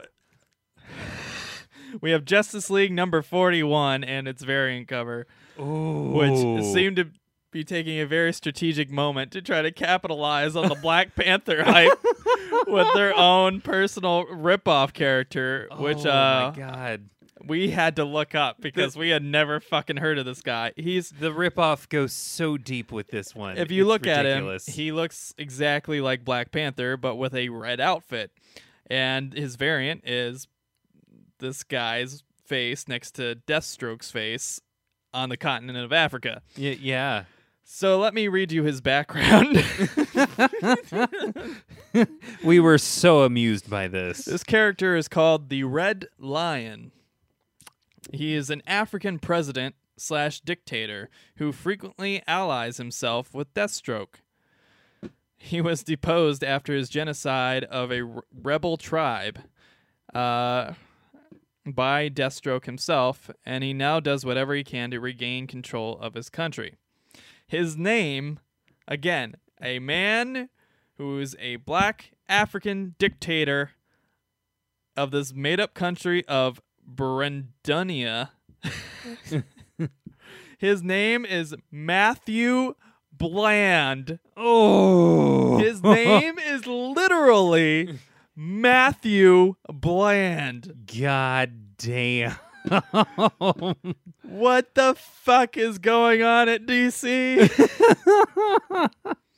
he was created by Christopher Priest and who has previously worked at Marvel on Black Panther. Surprise, surprise. yeah. He's the evil, l- less than uh, well-intentioned version of Black Panther. He is Oh. a direct ripoff, oh, yeah. but in a red costume. yeah, it's like red evil Black Panther. Sweet holy Jesus. how did how? How? How was he only created 2 years ago? Not even that. April 2017. Oh. less than It's a year ago. Oh, April 2017. I thought it was 2016. So, uh, yeah. Enjoy that. because he's featured on the Justice League issue. Have fun with that, guys. Oh, man. Oh. Shameless. Just Uh, shameless. Also, the suit that he's wearing is, uh, if I'm not mistaken, actually r- retrofitted Promethium. Another made up nonsense metal. yeah. That he literally stole from someone that he called Slade the Deathstroke. And not That's not his name. That's not his name. His name is Deathstroke the Terminator. oh my god. they can't even get their own canon right in this ripoff. God, It's so bad. it's D- so awful. DC should be embarrassed that that's even a character in existence. Let alone one that's on It's so it's it- being it's released. still happening. it's being released so exploitatively oh. while the Black Panther movie is at the pinnacle of its hype. It's like the Like, variant oh cover is literally It's so half egregious. his face, half Deathstroke's face on a a map of Africa. It's so egregious. What egregious. the, red, actual fuck? the red lion. oh. So egregious. oh. Uh, yeah, that's a. I can't fucking groan hard enough. I would be embarrassed to publish that. I really would be. Next up, we have Nightwing number forty-one. It looks like that's the final book of that writing group, which is a great thing because man, Is- there there is a lot of dumb happening in that book. Is he done and fighting not the a lot guppy? Of, yeah, not a lot of great artwork either. Ugh. Ooh, it was it was rough. Uh, next up we have Super Sons number fourteen. We have Superman number forty-three. We have The Brave and the Bold, Batman and Wonder Woman number two. Do not pick this book up. It is awful. It's so dumb. it is really cringeworthy, and the art is really hard to look at. Uh, next up from Image Comics, we have Dark Fang number five. We have Death of Love number two. We have Dissonance number two. We have Evolution number five. We have a bunch of second printings. Ice Cream Man number three. It's kind of like a Stephen King book almost. Um, we have oh god, Kick Ass number two of the new reboot. Do not read this book. It is awful, and the artwork is awful, and it is so hard to follow and so dumb, and it's really bad. Um, Hit Girl book is really good, but the Kick Ass book is not good. Uh, we have Kill or Be Killed number seventeen. We have big release Monstress number fifteen. Sana Takeda doing her thing. Glorious cover. oh yeah. Uh, we have Moonshine, number eight. We have Outcast, number 34. We have Regression, number eight. We have Rumble, number four. We have Southern Cross, number 14. We have Stray Bullets, Sunshine and Roses, number 33. We have The Further Adventures of Nick Wilson, number three. We have Big Release, Witchblade, number four. Oh, the new yeah. reboot, which is awesome. Uh, you should be reading it if you have uh, any inkling of seeing an awesome detective story featuring a really cool uh, dynamic and a, a female character that is not being exploited in a Witchblade book. Uh, yes, yes. This the, is the creators are doing a great job. yeah. This is so well done. Yeah, it's as great a reboot as you could ever hope for from a, a what used to be an exploitative boob comic. Uh, you know, just an excuse to put naked women on the cover. yeah. Uh, don't get me wrong. Uh, Michael Turner's uh, style was definitely stylish, but uh, this is and to be fair, Yeah. there were some pretty decent stories. It was just it was it was embarrassing to purchase sometimes. Oh yeah, this like yeah, this is a respectable, tastefully done reboot of Witchblade. Yeah. and that is what we need. and it's really good. Uh, next up, uh, we have Young Blood number ten, and that wraps up Image. From Dynamite Entertainment, we have James Bond, The Body number three. We have Killer Ooh. Instinct number six. Ding, ding, ding, ding, ding, ding, ding. we have uh, Pathfinder, Spiral of Bones number one. For all you nerds out there. I don't know what the hell that is. oh, you don't know what Pathfinder is? Uh-uh. Oh, um, Pathfinder is what you come up with when you like one very particular version of Dungeons and Dragons Oh, really? and decide You to fucking nerds. and decide to go off and uh, make your version better with, with blackjack and hookers. you know what? Skip the blackjack. All right, solid, solid. Uh, next up, we have Vampirella number eleven, and that wraps up Dynamite. From hey, IDW, we have Thirty Days of Night number four. We have Gears of War: The Rise of RAAM number three. um, We have Ghostbusters: Answer the Call number four. We have My Little Pony: Friendship is Magic number sixty-four. We have Punk's Not Dead number two. It's kind of dead. I'm a big rock fan, but Punk's been dead for a while. I'm sorry. Sorry to tell you. yeah, it lost its footing a long time ago. We have Spider King number two. we have Teenage Mutant Ninja Turtles Universe number 20. We have the comic book history of comics, Comics for All number four. Comics, comics, comics. Uh, looks like this one's going into the digital age, featuring piracy. Of course. And that wraps up IDW. From Boom Studios, we have Adventure Time Comics number 21. We have Big Trouble in Little China, Old Man Jack number 7. Ah, hell. That's what I was waiting for. uh, next up, we have Go Go Power Rangers number 8. Do-do-do-do-do-do-do-do. Oh, yeah. We have Lucy Dreaming number 1. We have Steven Universe number 14. We have The Storytellers Fairies number 4. We have WWE Oh yeah, brother. Number 15. And that wraps up Boom. From Dark Horse Comics, we have Department H, number 24. We have Empowered and Sistah Spooky's High School Hell, number 4. I wish they would My fix eyes the fucking spelling my on this eyes roll so far into the back of my head when I read that title. Uh, it could be the greatest book ever, but I will never know because I will never read it. The title is just too dumb. Uh, next up, we have Harrow County, number 29. We have Mata Hari, number two. We read the first issue. It was really boring. Eh, probably don't want to pick it up. You can Eh. just read the Wikipedia page about her. yeah. Um, Save yourself the money. and the facts. Yeah. We have Tomb Raider Survivor's Crusade, number four. We have Usagi Yojimbo, number one, The Hidden. And we have Vinegar Teeth, number three. From Titan Books, we have Factory, number one. We have Robotech, number eight. We have The Girl Who Kicked the Hornet's Nest, number zero. We have Warhammer 40k, Deathwatch, number three. And that wraps up Titan Books. From Vertigo, we have Deathbed, number two. And finally, we have Doom Patrol, number 12. And that is everything coming to your local comic book shops Please support your local comic book shops. and digital devices this week. Now to hand out the prestigious, nay life changing award of cover and variant cover of the week. Ooh. First up, from Image, we have Witchblade number four, covered by Roberta Ingranata.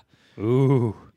This one, it seems kind of simple from the outset, but when you really look at it, it just looks so cool, and there's so many little hidden details. And as we always talk about, it tells a story, Oh yeah. um, which is what you want ideally from really good comic cover art. Um, and to be honest, when I first saw this, I was like, "Oh, is this a variant?" Because I, I didn't really recognize it immediately as uh, star- style, but uh, if you look closely, you can kind of see some of her hallmark traits and uh, and the way she draws her lines and uh, has kind of bold outlines for the face and stuff.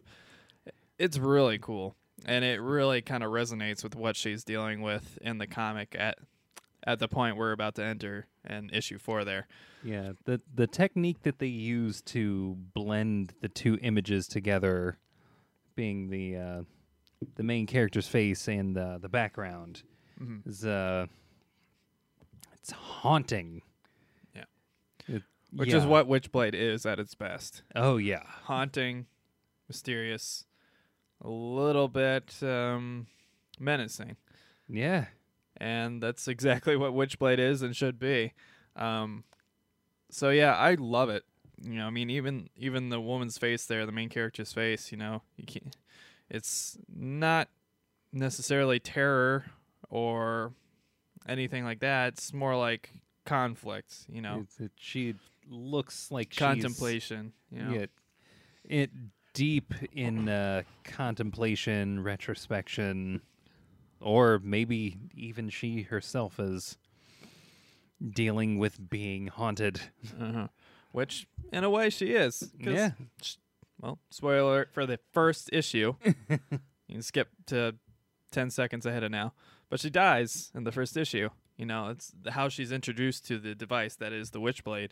Um, Yeah, uh, and it, it's just, it's just really good and it really resonates and it really is a clear demonstration of what this book is. And I, I don't remember if if if it was issue two or three. I have it in here somewhere, but these covers have been consistently really, really good and really solid. But this week they they're at the point where they earn the coveted award of cover of the oh week. yeah, So big congratulations to Roberta Ingranata. The cover is awesome and the book is awesome. So both the creators, you know, deserve a round of applause because they're doing a great job there. Next up, our variant cover of the week goes to DC's Cave Carson has an interstellar eye cover by Christian Ward on the Christian Ward variant there. Now this one's pretty trippy. uh, uh, to put it mildly. and uh, quite honestly, it kind of looks like a Freddie Mercury from space. Um, if uh, Freddie Mercury was black, went to space, came back, and decided to rock mostly naked. is Cave Carson black? If, if so, I on had the no i- contrary. I had no idea because of the psychedelic cover. Uh, uh, on the contrary, uh, I actually did some research, and Cave Carson is definitely a white. All right, so Uh, we got two totally different interpretations from this cover. Yeah. uh, I'm assuming, according to the description, that uh, this is the this is going to be a character that's introduced Mhm. into this story by the name of, I believe it's uh, Star Adam. I'm gonna take a look at this here. Now, this I don't know if this is like an older comic that's coming back, but uh, apparently it ties into the Milk Wars Doom Patrol thing that was going on for a while there. Um, uh, let, let's just uh, read the well-written description Ooh. advertising this comic, shall we? Yeah, let me have this one. So, after a year of multiverse hopping and fighting in the Milk Wars, returning to a normal life of digging and cave diving just isn't the same for explorer Cave Carson. Sure, he's got his podcast, much like us, family, and that cybernetic eye that I had no idea was ever a thing. but reminiscing about times gone by isn't the same as living. Luckily for Cave Carson and his daughter Chloe, they're about to get sucked into an all new adventure, literally, when they go spelunking in a black hole. Who wrote that sentence? I have no idea. There's too many hyphens. Way too many hyphens. But it gets worse. I mean, there's more. but what caused this black hole to appears and what's its connections to the intergalactic music sensation Star Adam? See, this is where an editor comes in. Uh, Yes. DC. Th- this is Marvel. where we wish this an is where- editor came in. This is where editors are supposed to do things. you know, like edit. and make the person writing this not sound like uh, either Toki or Skwisgaar. for the love of God. But yeah, uh, the not the best written advertisement or promotion material there. Uh, y- And- yeah, Well, no, the, the cover is very awesome and very psychedelic and very well drawn. I have very little confidence in this being a good book. uh, it's like Cave Carson has a cybernetic eye. Is apparently something that had been going on for a while. A Cybernetic eye for the straight guy. Uh, maybe. Hot. At uh, this uh, interstellar eye business is something that, at the very least, has me intrigued. I- I- intrigued enough to ask why it is that we have uh, a space version of Arsenio Hall from the 90s uh, running around mostly naked with what I'm assuming is a cape, but he's from space, so who the fuck knows? And there is a disclaimer intended for mature audiences. So, fingers crossed. Oh, God! How naked is he? So, if you care to know whether either of the winning covers of the week, Witchblade number four, and Cave Carson has an Interstellar Eye variant cover, uh, number one, be sure to check the next week's episode where we go over did the content match the drapes? Fingers crossed. Witchblade probably will. Fair warning. This one, I have no fucking clue. My instincts tell me no, but the disclaimer for a mature audience tells me maybe. Maybe. Let's see. So we'll see. So big congratulations to Christian Ward and uh, Roberta Ingranata yet again. Uh, both covers are awesome, and both are very deserving of our cover and variant cover award of the week from Hit the Books podcast. Oh, yeah. Now, for our new friends out there, this is the part of the show where we each discuss a topic of our choosing about the world of comic books. Emery, what's your topic? My topic for tonight is going to be um, one that I think is going to be on the uh, hearts and minds of everyone who's been following the Marvel Cinematic Universe for the last 10 years. Ever since Iron Man 1, or Well, just Iron Man. I think the Hulks still count technically, even though they had a different actor. Uh, y- yes, uh, but uh, ever since the very first Iron Man movie, Marvel has had it in their heads to tell this long, sweeping epic, this long, sweeping, expensive, money-making epic. You say expensive, but I'm pretty sure they made their money back a hundred times over by now. I, I mean, it was expensive up front. and uh, it would have been especially more expensive if it wasn't for Disney stepping in and helping them out. Hot. Hot. it came together with that one. Yeah. I mean, Disney bought them for I think four billion. I think. Uh, yeah. Uh, and that's they- basically like two movies for them now, worth of earnings. It's worth it. I'd say it worked out pretty well. Oh yeah, it definitely has.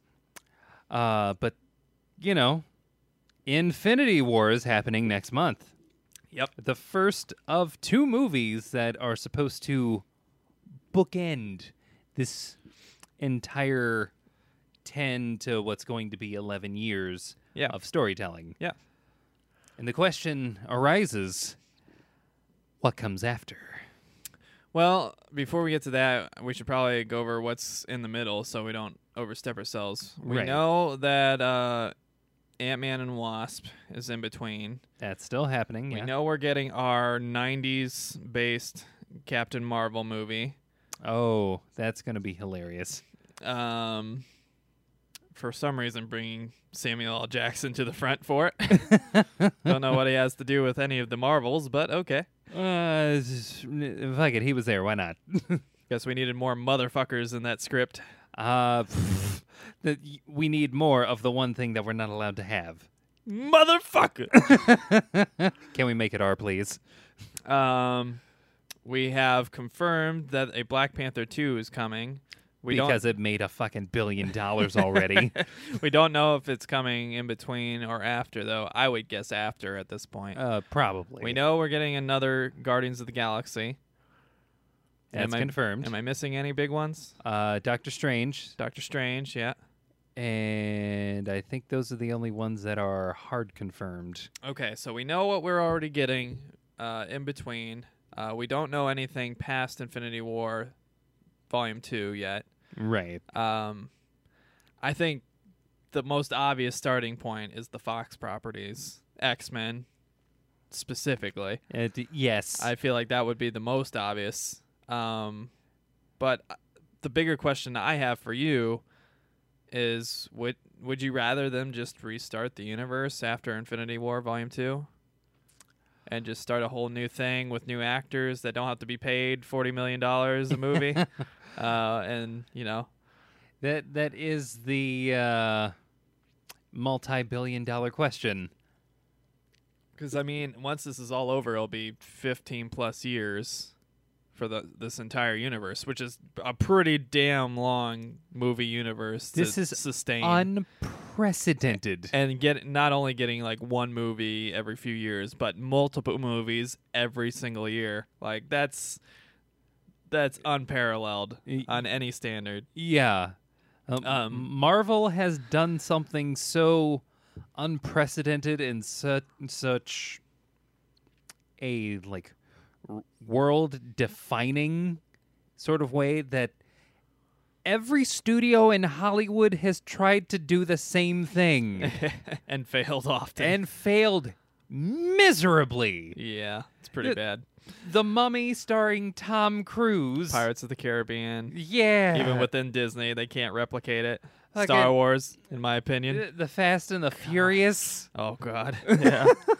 Those movies are still being made, aren't they? They are still being oh made. man, yeah. Paul Walker is dead, and they are still making those fucking movies. I mean, even like long dead franchises are being brought back to try to reestablish them, like the you know the Blade Runner, which is from what I hear a good movie, but like you're not gonna build a whole new universe with that, you know. yeah, sorry to tell no. you. And they're trying to adapt all these you know animes with white people,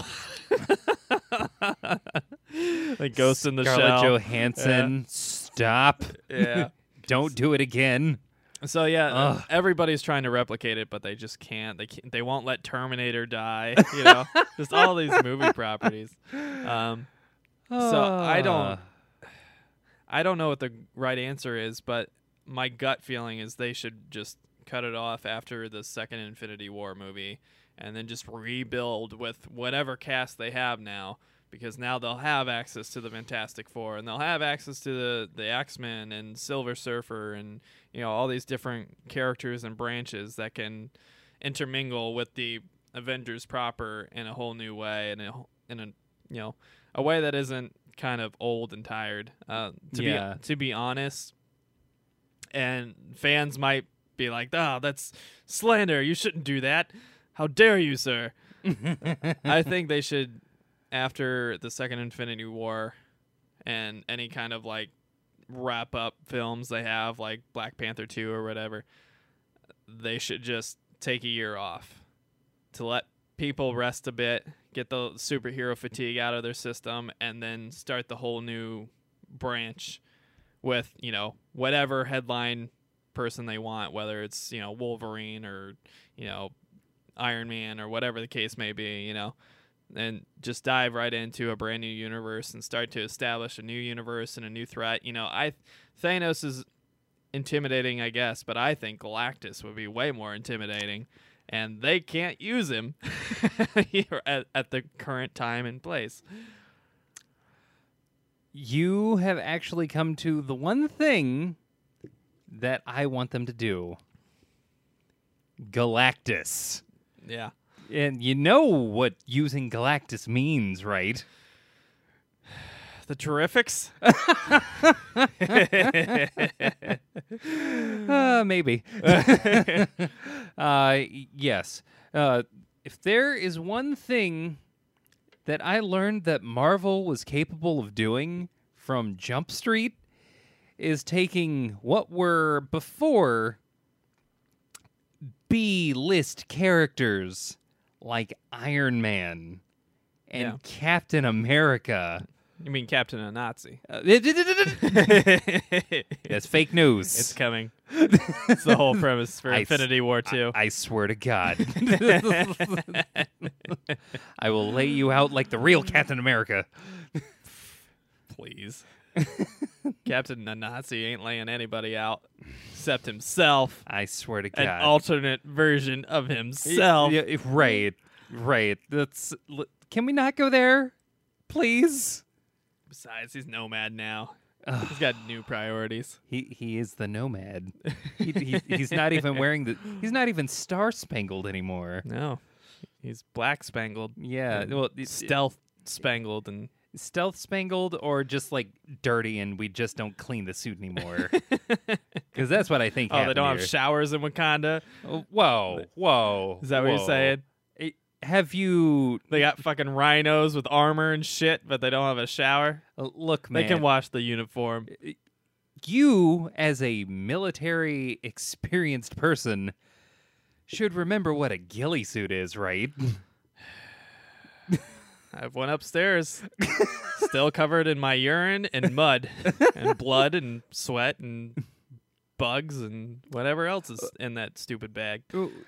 what does the process of making a ghillie suit do to that fabric? Uh, it, just, ruins it. but this is a big leather fucking mythic metal bullshit suit. This isn't a ghillie suit that's meant to look like nature. He's got a headline Team Gains when they're charging at Thanos. He needs to be the bright icon in the front. That's but for some reason all of his shit's faded. uh yeah. Fantastic 4 at this point is probably like all the way at the bottom to the point where it's like we're desperately trying to bring them back At this point, with Spider-Man. it's one way to do it. No, yeah. It's like for some reason we decided to just have the Human Torch and the Thing in a comic together, Yeah. and somehow Spider-Man gets involved because Spider-Man gets involved in everything. Sells better. He's the Batman of Marvel. oh, Put him in. it hurts. Save us. Uh, yeah, he he's gluing everyone together with his fucking webbing. That's Hot. what's happening. Hat. Oh, right. Anyways, eh, Marvel, the the House of Ideas, knows exactly what to do with someone like Reed Richards and Sue Storm and Johnny Storm and Ben Grimm, and I I already have the perfect idea Oh no. uh, and it's going to sound a little contrived given that Marvel tends to do this with their science people. And that is make them uh, a sexy asshole. I feel like that's not Reed Richards though. It's the opposite of what Reed Richards is. He's the extremely unsexy, like overly passive nice guy. Uh, okay, that's what he is in the comics. I feel like you're reaching real far with this one. Uh, no pun intended. Damn it! Damn it! I wasn't even trying. Already being sucked into this whirlwind of awful. or storm of awful. Oh my god. Oh yeah.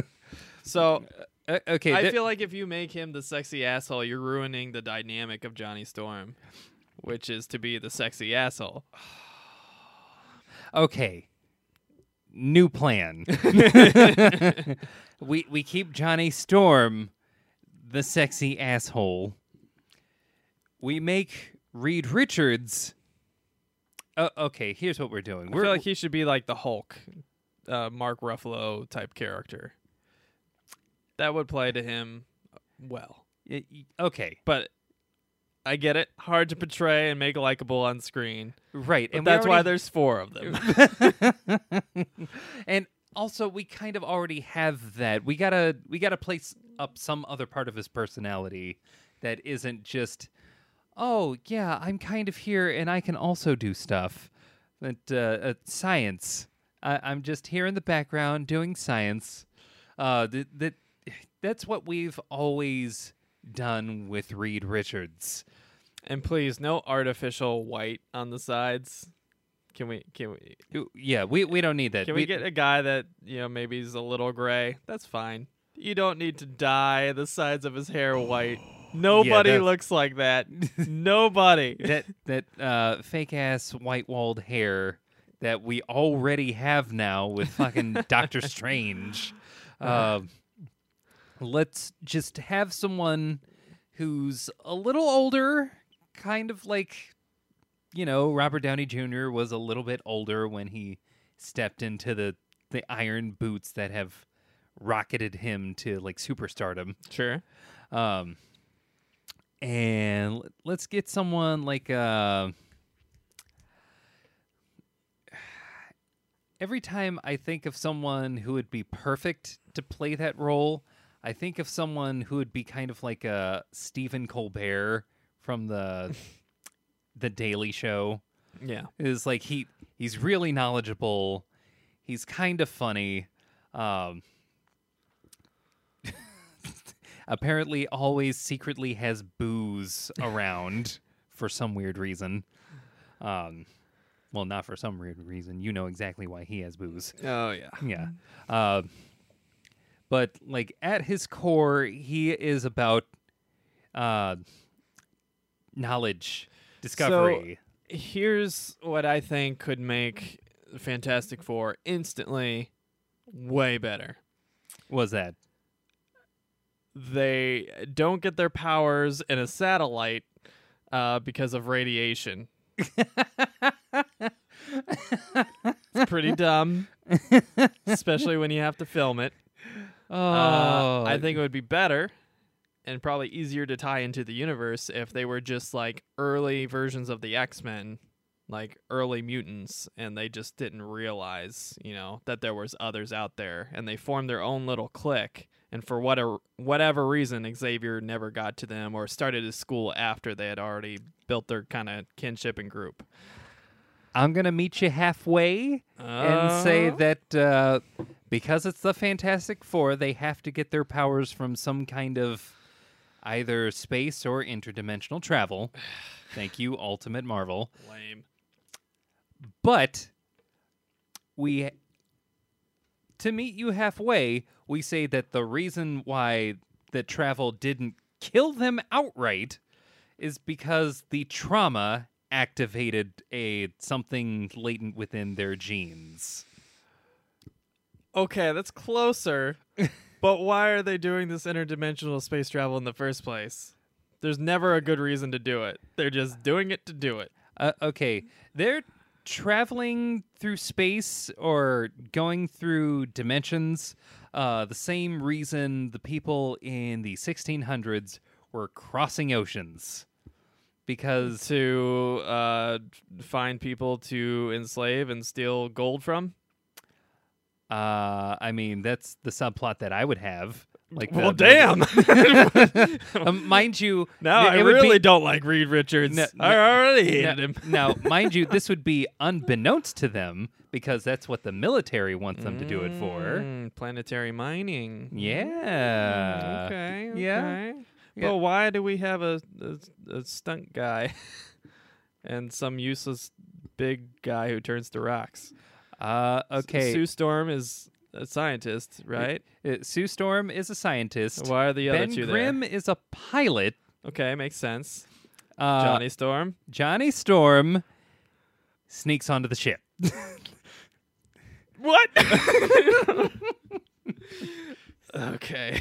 Uh, uh, Johnny Storm is the attention whore of the group, and as a result, he can't stand. His sister forgot her lunch.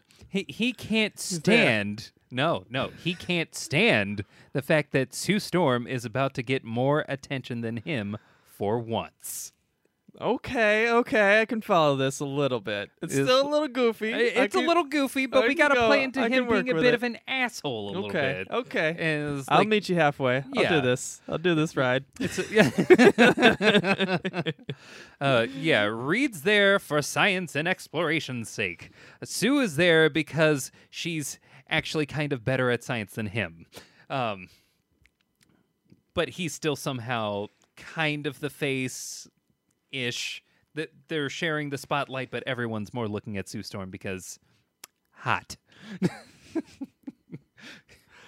Uh, ben Grimm is there because he's a pilot, and they play that up because uh, he's going to be good looking at first, which is going to make it more tragic. It's like we're like when Michael Chiklis turned into the thing. It was like, eh. but like we need to get someone good looking to play Ben Grimm to make it more tragic that he's now this fucking rock monster. I got a better idea. Doesn't have to be like really great looking, but have it so that like he has like kind of a uh, he has a family, but they're like kind of sh- his wife specifically is like kind of shallow. Yeah. And then he goes home to his wife and tries to explain things, and she thinks he's a monster and takes the kids and leaves him, and he loses his wife and his kids.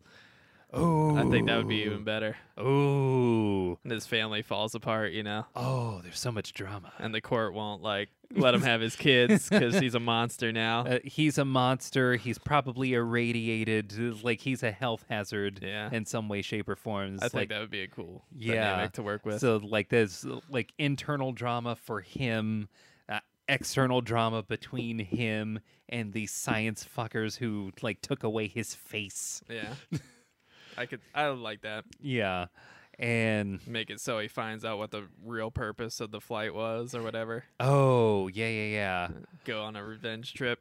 yeah. And then uh, the others have to stop him and save him from himself. Yeah. Uh, I would actually have there be a little bit more drama with Reed in having him You, you, got, discover. you gotta quit trying to force this Reed thing. 'cause Uh, Re- look- Reed Richards is boring as fuck. I'm sorry. Look, it- but it, this is how we sell the Fantastic Four. We gotta do something with Reed, and I think you the can't most make him the focus though. it, the the most interesting thing you can do with Reed Richards, and this is something that I discovered from Ultimate Marvel, is that you you make something a little bit off about him. It's like Reed Richards. He's part of the Illuminati. I mean that too. Literally. that too. Uh, L- Reed Richards should be the type of person who figures out what's like what the real deal is as to why the military funded their exorbitantly expensive space slash interdimensional travel yeah. and have him be okay with it for the sake of him getting to do what he wants. Okay. Okay. Maybe he knew what was going on the whole time, He knew he he just went along with it to get his chance, his opportunity. Yeah, like he knew what the deal was, but he was the only one of the four who knew what the deal was, and they all kind of give him shit for it, and that's his redemption path. Yeah, you could. Yeah, you could play with that. I could see that. But I would actually make him a twist on the archetypical, like, oh, it's like I, I wanted this thing really bad and I didn't care how I got it. But since I got it, it fucked up everything and now I have to make up for it. I would twist that a little bit with kind of making it so that he is actually kind of part of the planning of it originally and how like he's actually complicit like completely morally complicit. There's no ambiguity here. He was okay with basically colonizing the universe and Interesting. taking what he wants. So that later on down the line instead of uh maybe even like um you know maybe they wanted to build like a government base on some other body whether it's the moon or mars or whatever to use and be able to shoot weapons on other countries from a place where they can't defend against it out- yeah. outer space. And he he realized he knew what it was but he's like well if i get the chance to go to the moon or whatever you know? Yeah it's like and I- build this new base. It's like having him have a moment where he basically exclaims that I gave up everything to achieve my dream, hmm even my sense of right and wrong. and then you could kind of tie it into maybe Hydra and make it that the origin of the new program to build a space missile program was actually Hydra itself within the government, you know, Yeah, and you can connect all the threads. oh, all the threads. Yeah, yeah, Yeah. Okay, I'm getting on board a little bit. You're, Yeah. you're pulling me in. Yeah, right, yeah, all yeah. right. This is like that. See, there's a way. there, there's definitely a way. We all know the way to Uganda. it- it- shut up, Knuckles. I spit on you. God damn it. Fantastic Four, I think, is our entry point into the next overarching phase of Marvel. I feel like that's the biggest boom or bust group, though. I feel like you either start a, a great new universe or you make it dead on arrival and they have to restart immediately. well, here's the thing with that. Uh, Fox historically has had it start from lukewarm to oh that was bad to oh my god what the fuck did you do and the new reboot, yeah. Yeah. that's what, yeah, they're all pretty bad. y- yeah the first one's fun. It's Uh, goofy, and I don't, I don't know why they chose uh, that actress for Sue Storm. yeah, Jessica Alba Jessica Alba, and gave her bleach blonde hair and stuff. But uh, uh, because she was the hot new thing at that she's point she's not really a great actress. no and she doesn't look very good with blonde hair. no And it looks very artificial and forced. yeah Uh, then they had the forest whites on the side, and yeah, it was rough. Chris Evans was okay. He, he was good enough to be considered Uh, for Captain America. I, I know some people didn't like the thing, like his outfit, but I kind of liked what they did with it. It wasn't CG bullshit, so yeah, can give it that much practical effects. I, I'll give them that. I liked it. Yeah, uh, it was enjoyable. It Mhm. wasn't a smart movie. I didn't see the second one because it got made fun of so much. I was just like, I'm not even gonna bother. Not, like I said, I've never cared about the Fantastic Four, so they didn't have much to draw me in in the first place. Right now, take this kind of well-established group and give it to the same studio that literally pulled the Guardians of the Galaxy from obscurity. That's a really fair point. I never gave a fuck about Guardians, and no that, one did. that movie became probably my favorite movie in the entire favorite to second favorite in the entire Marvel universe. Y- yeah, Yeah, yeah, you damn right it did. And even their bad movie, the second one, it was it was good. it, it was enjoyable. yeah, Yeah. good, not great. But in Marvel context, that's bad. right. Because they every time they shoot for the fucking stars. yeah. So And- point taken. I'm on board. Yeah. It's like just give I still think you should take a safer bet on the first movie, but well I'll grant it. I, I would normally take a safer bet for a first like outstarting movie if like you have a really good script and like it, it, we just need to get this one out there. yeah. But um for the sake of bringing in Galactus, you gotta start with the Fantastic Four, and uh, also l- let's put all cards on the table. Like put put your dick on the chopping block. it's like there is no bolder way to say we could have done it better than to say we're not even gonna start with the X Men. We're gonna go with the Fantastic Four and do everyone a solid and do them right. Mic drop. All right. Well, here's some of the things on my wish list. A, I want Blade back. Blade is a Marvel character. People don't remember this, but he is because Marvel has done shit all with him in the comics. Netflix. I don't want a Netflix series. No, I want a Blade movie. You, you I want, a Blade ne- movie? I want a next generation, a Blade movie. I want a supernatural universe in the next Marvel universe. Because right now they kind of had one with Doctor Strange, but that's about it. Uh, I, mean- want a proper supernatural universe within the greater Marvel universe that is addressed and acted upon, wh- whether it's with Doctor Strange or whether it's with Blade and you know whoever else. Like I, I want that aspect of the universe because that's a fun part of the universe. Can we get Ghost Rider right after that? Yeah, hell yeah. um, But I want those two. Um, I want a, a proper Punisher movie. Um, right now, I'm working with the Travolta one, and that's the only one I watch, and it's corny, but it's it's good. oh, oh, It's corny good. yeah, about that. Netflix. I don't want Netflix, man. Like stuff like Jessica Jones and like Luke Cage, you know, characters that really don't do much but just linger around the same neighborhood and do the same exact thing, you know. Punisher goes international. He's everywhere, fucking people up, While that is true, including going head to head with mainline characters all the time because he fucking murders everybody. I want a Punisher movie and a good one. and, and and I hear you. No, you don't. I, you got earmuffs on this whole time. You can already tell. Uh, look, don't get me wrong.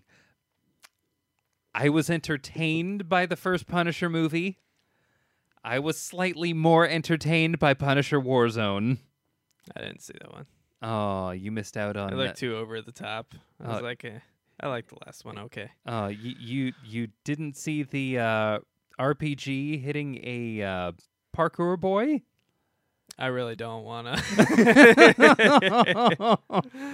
oh, I like seeing John Travolta get dragged out after watching his son die and seeing all the cars blow up and the giant Punisher symbol. after Punisher just got done fucking up his entire industry and making him kill his own wife. it's a there's corny moments, especially in the beginning of the movie, but there's also some really solid moments in that movie that make it awesome. Uh, I still watch that movie. I don't care. I, I love it. uh, okay, and again, I hear what you're saying. No, you don't. Fuck. but you have got to check out just this just this one season. I'm like if you sure check out I'm sure it's great, but I want the movie. I want the big screen experience. I want the popcorn. I want the, I want the universe building and actual participation. You know, these Netflix characters, they're in the universe, but they don't fucking contribute anything. uh, uh, I, again, I hear what you're saying. I'm gonna let you finish. but this is Netflix is the greatest of all time. greatest of all time. Netflix took a, a character like Daredevil that was nearly fucking ruined forever by Ben Affleck and made him Who cares about Daredevil? I don't want a Daredevil movie. I'm not asking for a Daredevil movie. I'm asking for a Punisher movie. Who had to piggyback off Daredevil to get respect again. It's garbage. uh, He uh, deserves better. uh, okay, to be fair, you I'm could have the same guy play him. I don't care. I, I'm pretty sure Frank Castle originally came out of a Daredevil comic. Fair. With that being said, I think that it would be in your best interest to at least give this Punisher a shot because I um, I'll watch it, but I want a movie. I want a fucking movie. That's all I want. I want a movie in the proper universe. it, it- maybe we'll get that one day. Make him go head to head against Winter Soldier. I don't care. you make a cool story if he goes head to head with Winter Soldier. Uh, y- you mean the next Captain America? Yeah. He's with Team Gaines, Uh, y- y- yes, even though his gains are metal. Captain Russia. Guess it's better than Captain a Nazi. Oh, But yeah, those are big ones. I'm trying to think of other Marvel characters I give a shit about other than X Men characters. Moon Knight. Yeah. That that could be a Netflix series. If anything's gonna be a Netflix series, it should be Moon Knight. Uh, a Netflix series starring Marvel's Batman. He's not really Batman though. He's like Uh, he's like Deadpool in a white Batman outfit. uh, okay, yeah, he has uh, multiple personality disorder, but he also has a costume that lets him dress up like the moon. A moon, like, he has moon themed everything, much like a certain bat themed individual. He's Deadpool. he's just a half bit Deadpool. Oh my god! Let's face it. Just you gotta face it. Eh, uh, uh, okay. He's enjoyable, but he's just Deadpool. Uh, Okay, he's Deadpool, but Batman. Yeah. Whereas It's Dead- like Deadpool, Deadpool, if he went serious. That Ba- yeah, maybe. I don't know. I'm just saying. Eh, that that's fine for your Lord and Savior Netflix. I don't think that movie's too crucial. Uh, what what's another title that deserves it? I'm gonna Google Marvel characters and see if there's one I'm forgetting that really stands out I mean, shit. Hulu got the Runaways. that we're not already getting at least. Do do do. Okay. Okay. Yeah. No. No. Maybe Marvel can pick up that dreaded Gambit movie that they keep trying to make. yeah, that movie's never happening. I'm sorry, brother. One Yeah. day. One day when I'm too old to fucking enjoy it or care. It's like everything I can think of that hasn't already been at least addressed is an X Men character. Uh, Uh, we could maybe get an actual Hulk movie. And not half of one that we shoehorned into a Thor movie. Yeah, yeah. I think Hulk probably needs his own proper movie that It- isn't shit. Uh, yes, he has plenty of villains. What he doesn't have is a single vote of fucking confidence, apparently. yeah, I can't even think of one we're missing here. Uh, can we also have a movie that isn't the first episode of a TV show Inhumans? I'm looking at you. uh, Nick Ma- Fury? Namor. That's a big one. Namor. I think we need Namor in this universe. Whether he's a good or bad guy, I don't care, but he Uh, definitely needs a spot in the new universe going forward. Uh, He needs to start as a villain. Uh, Inhumans, they can be tied into that Fantastic Four premise you were trying to build, where they try to build this base. Then the Inhumans say "fuck you," and may, they're, maybe they're the ones responsible for the radiation blast or whatever, because they're trying to take Oh. down their ship that's trying to land on their moon base or whatever. You didn't watch the Inhuman show. Fuck no. Fuck no, I didn't. Looked awful. uh, yeah, they're on Earth right now. well, fuck. Lame. Uh, uh, Believe We're me. talking about a new universe. They're on the moon. Uh, okay, new universe. They're on the moon. Fuck it. Let's fucking go. Silver Surfer. Yeah. It's, yeah, it's kind of yeah. He's hard to execute though. I feel like he should like make an appearance somewhere in there just to like foreshadow Galactus showing up. Yeah. Maybe not make him actually a primary role in the film. Maybe he shows up in an end credit scene or something, starts surveying the planet, you mm, know. Yeah. And maybe somebody detects him. Maybe, you know, Reed Richards detects him on some bullshit technology he's got. Space radar after his interaction with the Inhumans or something. He makes him paranoid. I can see that. Maybe, yeah. The Nova Corps. Yeah, that's a good one. It's a good candidate. And like legit Nova Corps, not those ship writing assholes that they happen to have in that first fucking The Guardians people. movie. Yeah. Ugh. God. If there was one thing that I didn't like about the first Guardians movie, it's the portrayal of the fucking Nova Corps. Yeah.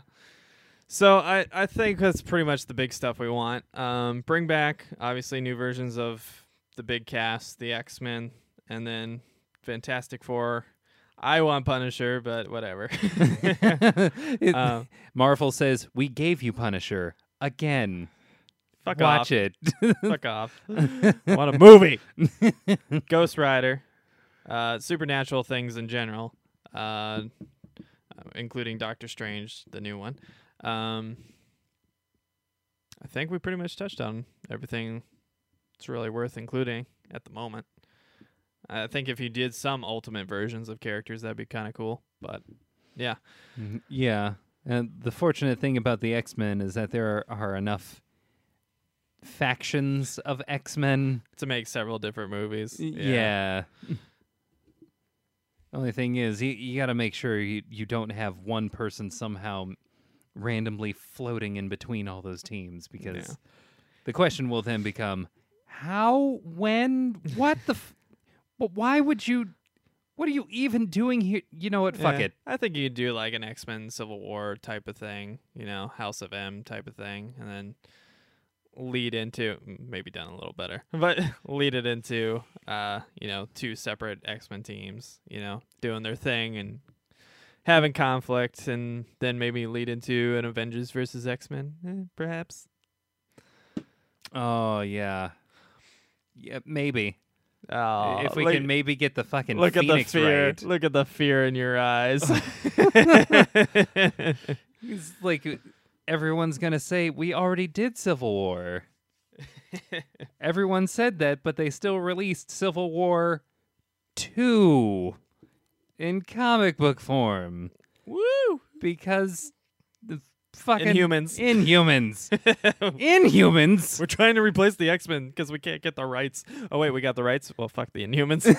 Write them out of everything. Terrigen Mist and bullshit. Oh, So dumb.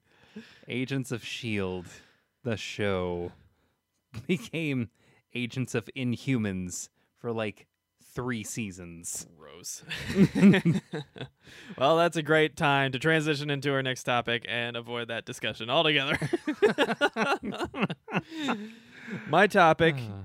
is just uh, how ridiculous it is that Marvel and DC just can't help each other from ripping each other off constantly. and like you think back classically, Marvel kind of had a bad reputation for ripping off a bunch of DC properties and creating their own versions and selling books because of it. yeah. Um, they just gave him a slightly less goofy name, you know, and we're like, hey, Hey. this is a totally original character. Enjoy.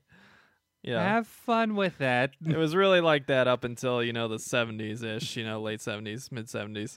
Um, and then DC started to turn code a little bit. yeah, they did. and um, it went back and forth and it's always gone back and forth and now it's so like ingrained in in the culture that they can't have a single like small character event without having to answer with their own let me give you some examples DC has done this new age DC heroes. Yeah. Right? Great initiative trying to add more diversity to the cast of characters in the DC universe, trying to make some cool characters, some well written characters, and some of them are pretty decent. The problem is that most of them are a rip off version of a Marvel group or a Marvel character. Damage is basically just the Hulk, but for an hour. uh, uh, we have the Terrifics, which are basically the Fantastic Four, but you know, Different. different ish. they literally, in the first issue, go inside the body of what looks like Galactus. Uh, so it's literally I just forgot that. it's just a blatant Fantastic Four ripoff. Oh, Um, easily. then you have Sideways, which is the dumbest name ever, which is basically like Peter Parker and Miles Morales put into one character. But and- given and given Nightcrawler's powers, Nightcrawler's powers, yeah, exactly. roughly. Um, and it just feels very, very familiar, like uh, way too familiar for a, a brand new character. Um, and then on the other hand, you have the weddings. You know, Kitty Pryde is marrying Colossus, and on the DC side, they're like, "Oh, we got to have a wedding of our own, Batman and Catwoman." And so because now, at that's the something same, they would both agree to. at the same time, both companies are releasing wedding dress issues of their comics Oh, for these two characters getting married. And oh it's, no! it's just so cringeworthy because it's so obvious. Every time there's a major event for either one, you know, Secret Wars, we had Convergence. Um, before that, you had um, the Forever Evil, and there's I forget what was going on. I don't pay attention to Marvel. Um, but then they had Uh, Secret Empire at the same time as you know Dark Nights Metal and all these, even the monster events. yeah. It- Batman had the Night of the Monsters event, and at the same time, Oh. Marvel had Monsters Unleashed. Me thinks ideas are being passed back and forth, and now that they're both in fucking LA, everybody's talking a little too much. And it's just so gross and egregious, and it drives me crazy because I want original ideas and frames of thought and whatever else. You don't need to fucking copy what the other one's doing in order to sell books. And it's been going on for so long. And I mean, you know, DC's not innocent in the early days either. I mean, they ripped off Namor by creating Aquaman, you know. yeah. Most people think it's the other way around, but Aquaman's the one guy that was a ripoff out of the original, you know, Justice League guys. Um, yeah. God, uh, Namor was actually around when they were still making comics about socking Hitler in the jaw. yeah. And it's just so egregious and so obnoxious as a fan because I just keep seeing this. And, like, that's why I get so frustrated when, even though I'm not the biggest Marvel reader, um, it frustrates me when they start doing dumb things because I know soon enough DC's gonna come over. DC's gonna follow suit and copy them. And if DC does something dumb, I guarantee you Marvel's gonna follow up w- within weeks. Within weeks, and you know how long these production cycles are. Uh, like yeah. they have to know way ahead of time what's coming and make a- very clear decision to copy them. And it drives me insane because it's so obvious and so shameless. D- no shame whatsoever. Absolutely no shame. and it it's, it's especially recently i feel like it's just getting worse every single time. This new age of dc heroes like the wedding thing is just so egregious and so obvious. Um It's pretty fucking blatant. i mean even with this black panther red lion thing we were talking about Oh. earlier I still couldn't fucking believe that shit. I didn't. I couldn't believe it when I saw it. I was like, "That looks a lot like Black Panther." And then we looked him up, and he's Black Panther. he's just. He's le- just red. He's just less nice Black Panther. He's Black Panther if he was a dickhead leader instead of a benevolent, shameless leader, which is, to be fair, not very realistic. Uh, yeah. Power tends to corrupt. Right. And DC had the balls to make what was what would probably be an honest look at a character like that Yeah. as opposed to a, an idealized look, Yeah. which is uh that's brave. But at this particular point in time, it feels like it's just a big fuck you to Marvel. Like they just knocked on their door, waited for them to answer, and went like this right in their face and just waved at them. Now, mind you, we happened upon this looking at the cover of Justice League, the the latest Justice League Yeah. coming out, which uh, I have never more wanted to listen to Africa by Toto than when I looked at the variant cover of Justice League. It was like, oh my god, Yeah. how? how? Who okayed And, this? and you know they did it on purpose. Y- You don't put it on a Justice League title unless you want everybody to see it. And they were Uh, very clearly trying to make a statement there. Yeah, on a And, Justice League ugh. title, we had Deathstroke and this character Red Lion with the half face thing going on, plastered over a map of Africa. don't What? worry, it's just Slade the Deathstroke. What the? Much less scary. This one lost both eyes. but honestly, like, how do you solve this? How do you get these companies to stop? I mean, e- variant covers is a perfect example. I talk about this all the time in Yeah. our podcast. Back in the new 52, DC did a, a handful of like variant covers for every, or at least most of the issues for the month. Uh, it started primarily with the steampunk variants, and they were really successful. And they're like, oh, okay, maybe we can come up with another cool idea. And like, I don't know, half a year or so later, they came up with the bombshell variants, which I have on the wall over here, and both were really awesome, high quality. Um, and they got them out, and that they sold like hotcakes. They just couldn't produce enough of them. Well, then they got greedy. And they started doing a variant collection every single month, and ninety percent of them were just trash. They were just garbage, rushed out the door, not inspired. Just that I- is a damn shame. I still don't know how comic shops managed to get rid of them because like no one was buying them, nobody, and it was really frustrating. Oh. And I saw DC. I was like, DC, you're doing the wrong. You're pushing it too far. You had a good thing going, and you pushed it too far, and now you ruined how special it was. And sure enough, Marvel saw. it. I was like, wow, they sold a lot that month.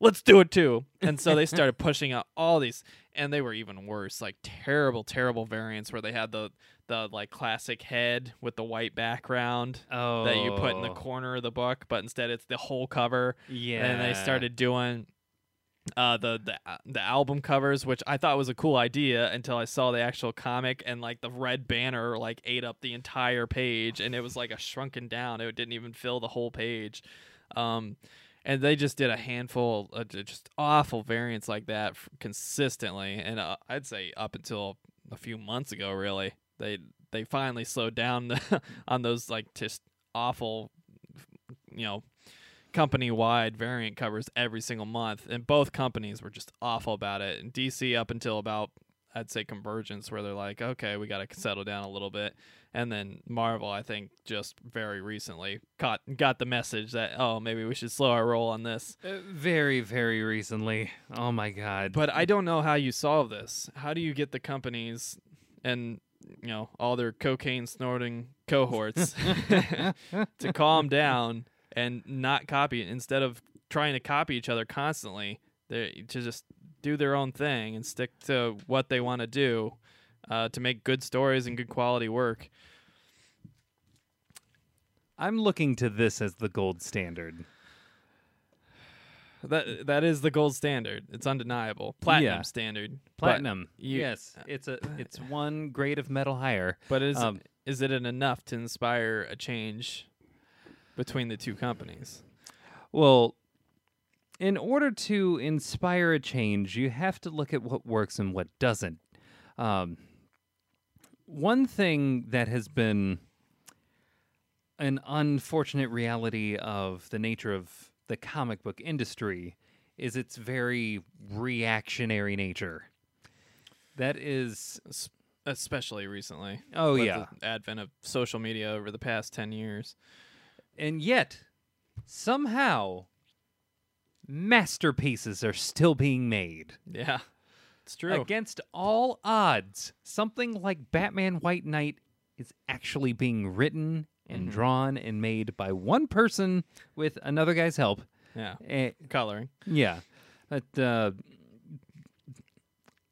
this kind of writing, while hard to consistently get out of people because not everyone is that good, this is something that ought to be strived towards. Yeah. We should be, again, looking at what works and what doesn't work. This book works because, one, it's wildly original with something that already exists. Absolutely. Um, it has managed to take something that you're familiar with. I knew we were getting close. Okay. So we've been talking for an hour. So I think, like you were saying with the Batman White Knight, um, there's examples out there of maybe how to separate ourselves a little bit, and maybe it's starting to bleed in. I think the the best thing that could be done to prevent these companies from constantly ripping each other off, Marvel and DC, and just doing the same things over and over and over again. Um, is for a third party or fourth party company to really rise up to prominence, whether it's through movie Mm. deals or whatever else. Yeah. I think Image has the best chance to do it. Dark Horse has come pretty close with like Hellboy and stuff like that, but they they kind of dipped in quality a few times, and it's kind of hurt them. Uh, Where they could have potentially grown quite a bit. I think Image has such a great history and a sustained success model um, that could really contribute to kind of changing the narrative where you know they don't really rely on canon outside of Walking Dead and you know Invincible. You know, most of their books are just kind of standalone, character driven. You know, sometimes risky, sometimes they don't hit right, but they they take the shot and they own it, and they follow through to the end, and they don't have the the tie downs of canon. They don't have the they don't have to draw people in with gimmicks like you know variant covers every goddamn month because the quality of the writing is shit. You know, Yeah. so there's a lot to like about Image, and I think DC uh, specifically has been taking notice of this with and hoping to kind of replicate a little bit of what Image is doing and creating the DC Black Label line where they can have character focused independent stories, Mr. Miracle, Batman White Knight, those sorts of books. And I'm hoping that this kind of creates a, a new, more open, creative field for all of comic books, uh, but especially for Marvel and DC, who have just been so tied down to like just trying to satisfy the loudest part of their base by doing these constant events and these gimmicky things and the you know the switching of roles for the main characters and the mantles just so they can you know grab a headline or two and get some pats on the back on social media and i think As is their want. I think Image does it in a way that's natural. That's not forced. It's very kind of fluid and creates a much better quality product over time if you look at the whole. And I think that's probably the best way to solve this problem is just to allow these other companies to grow into prominence instead of comic book readers and supporters like ourselves just sticking to the same old same old so I always try to, you know, take a risk on some number ones, especially from Image and Dark Horse and Boom or whoever else. Even if they're owned by the proper Marvel and DC, they don't subscribe to the same kind of aesthetic and the same kind of bandwagon hopping and, you know, just complete, complete shameless ripping off of each other, you know, and Yeah. copying each other's ideas, having the events at the same time, having the wedding at the same time, having the variants at the same time, having the monsters event at the same time, having the same types of characters emerge at the same time. It's, just- it's just so egregious and so gross, and I'm just sick of it. And I, I hope both companies stop uh, in the near future. All you need is one company to stop to really kind of push things along, and the other company can just watch from the back and keep trying to catch up. You know, it's like uh, I always see this like kind of image. I don't know if Michael Phelps himself said it, but um, it's a it's a quote that uh, winners focus on winning, losers focus on the winner. And it shows a picture of Michael Phelps swimming and then the second place guy behind him looking at him instead of looking forward, which, if you're a swimmer, you know that causes more drag. and so this guy is so obsessed with beating Michael Phelps instead of focusing on winning, he's focusing on Michael Phelps and actually hurting himself. So I think it's that kind of mantra. And I think if one of the companies was just brave enough and bold enough to just stand by itself and do its own thing uh, without stealing ideas from each other months ahead of time, you know. or like I, I find it very hard to believe that these companies are doing the exact same things at the exact same times even like the unification with secret wars and convergence It same goddamn idea seemed pretty convenient. at the same time Ooh, I don't I don't like it. And I, I feel like they're just blatantly stealing each other's ideas and putting them in print. and often to both detriment. yeah. That uh, I think the the biggest issue with uh, trying to have a third party rise to prominence, just like we're all wishing the the independent party would rise to prominence for the sake of our election. um, Need the runoff vote. Sorry. yep. Not gonna happen without the runoff vote. Yeah. The We need a runoff purchase at the comic book shops. yeah that, runoff that- purchase. That's what we need. Now, what we need is. I, I I almost want to say some kind of. Uh, I d- don't want to say something like the Comics Code Authority or something overarching like that, Yeah. but um, I believe that while having a third party company like really like rise to the occasion and become like the premier comic book company for a while Yeah. uh image did that in the 90s hmm and they probably would have maintained that had the Todd McFarlane's business practices been something that he actually knew ahead of time as opposed to something he was learning On the ba- spot. on yeah. the spot. Um, also, the the other issue with having a third party like Image come and take the spot is that you end up running the risk of two companies trying to copy off of the the new like up and coming company. Yeah, that's fair. Yeah, and that's I I really wish that wasn't the case. I wish that we lived in a world where these companies had some integrity about them, where we could just make up character. Oh, son of a bitch! Ah, that Coke is awfully good today. um, yeah, th- this is a situation in which, because of the nature of the business, specifically the business model that we've created, Mm. and the reactionary nature that these comic books sometimes take, uh, it seems less like a direct response as it is in the case of like Red Lion, a shameless cash grab where you're basically Red lion.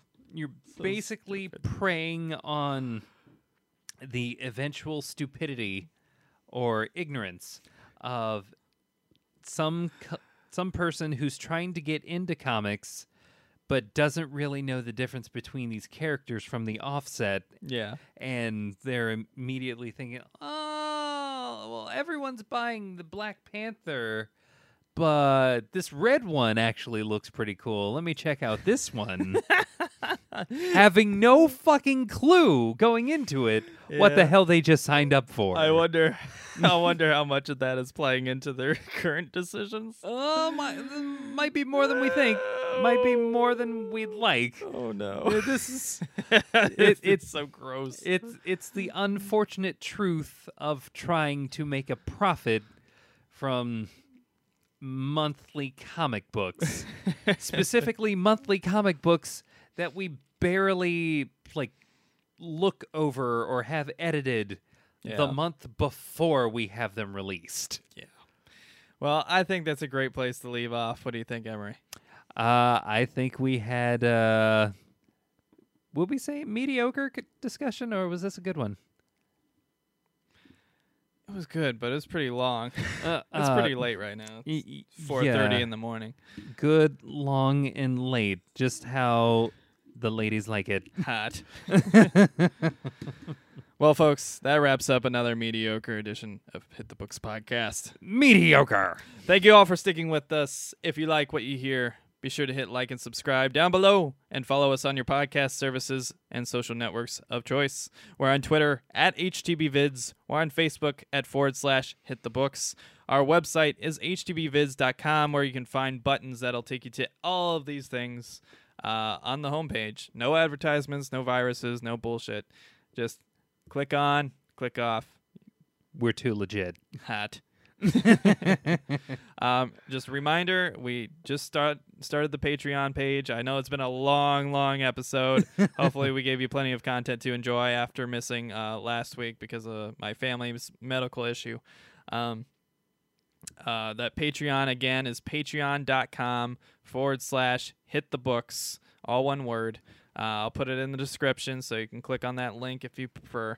Uh, and I'll put it on the homepage on our website, htbvids.com, Oh yeah. for ease of use. If you so choose to contribute, and remember there's two tiers now. There's the uh, producer tier, which is $10, and then there's the executive tier, which we do not expect. But if you do, we will happily reward you. Um, where you get a, a random volume sent to you by us with a written thank you letter uh, for each month that you do subscribe. So if you commit to us on Patreon for three months at the executive level, again, being very, very generous and over the top, not expected at all, Oh yeah. um, you'll you get a cool volume for those three months, uh, each of those three months, and then a personalized thank you letter for all each of those three months. So, if you want some saucy pictures, just let me know. oh yeah. uh, just uh, you know, give a little bit. We're just Oh, dripping. yeah. We're dripping with sauce. Oh yeah. Yeah, I like that new term. new term the kids are using now. Oh, Sauce. sweet mercy. Got so much sauce. I love it.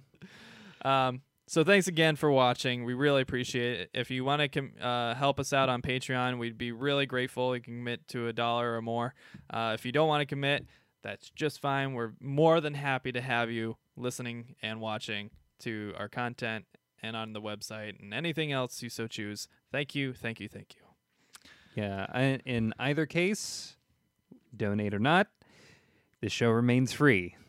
That is our promise to you. So, with that, we will see you with a brand new episode next Wednesday. See you next week. Get hyped. Bye.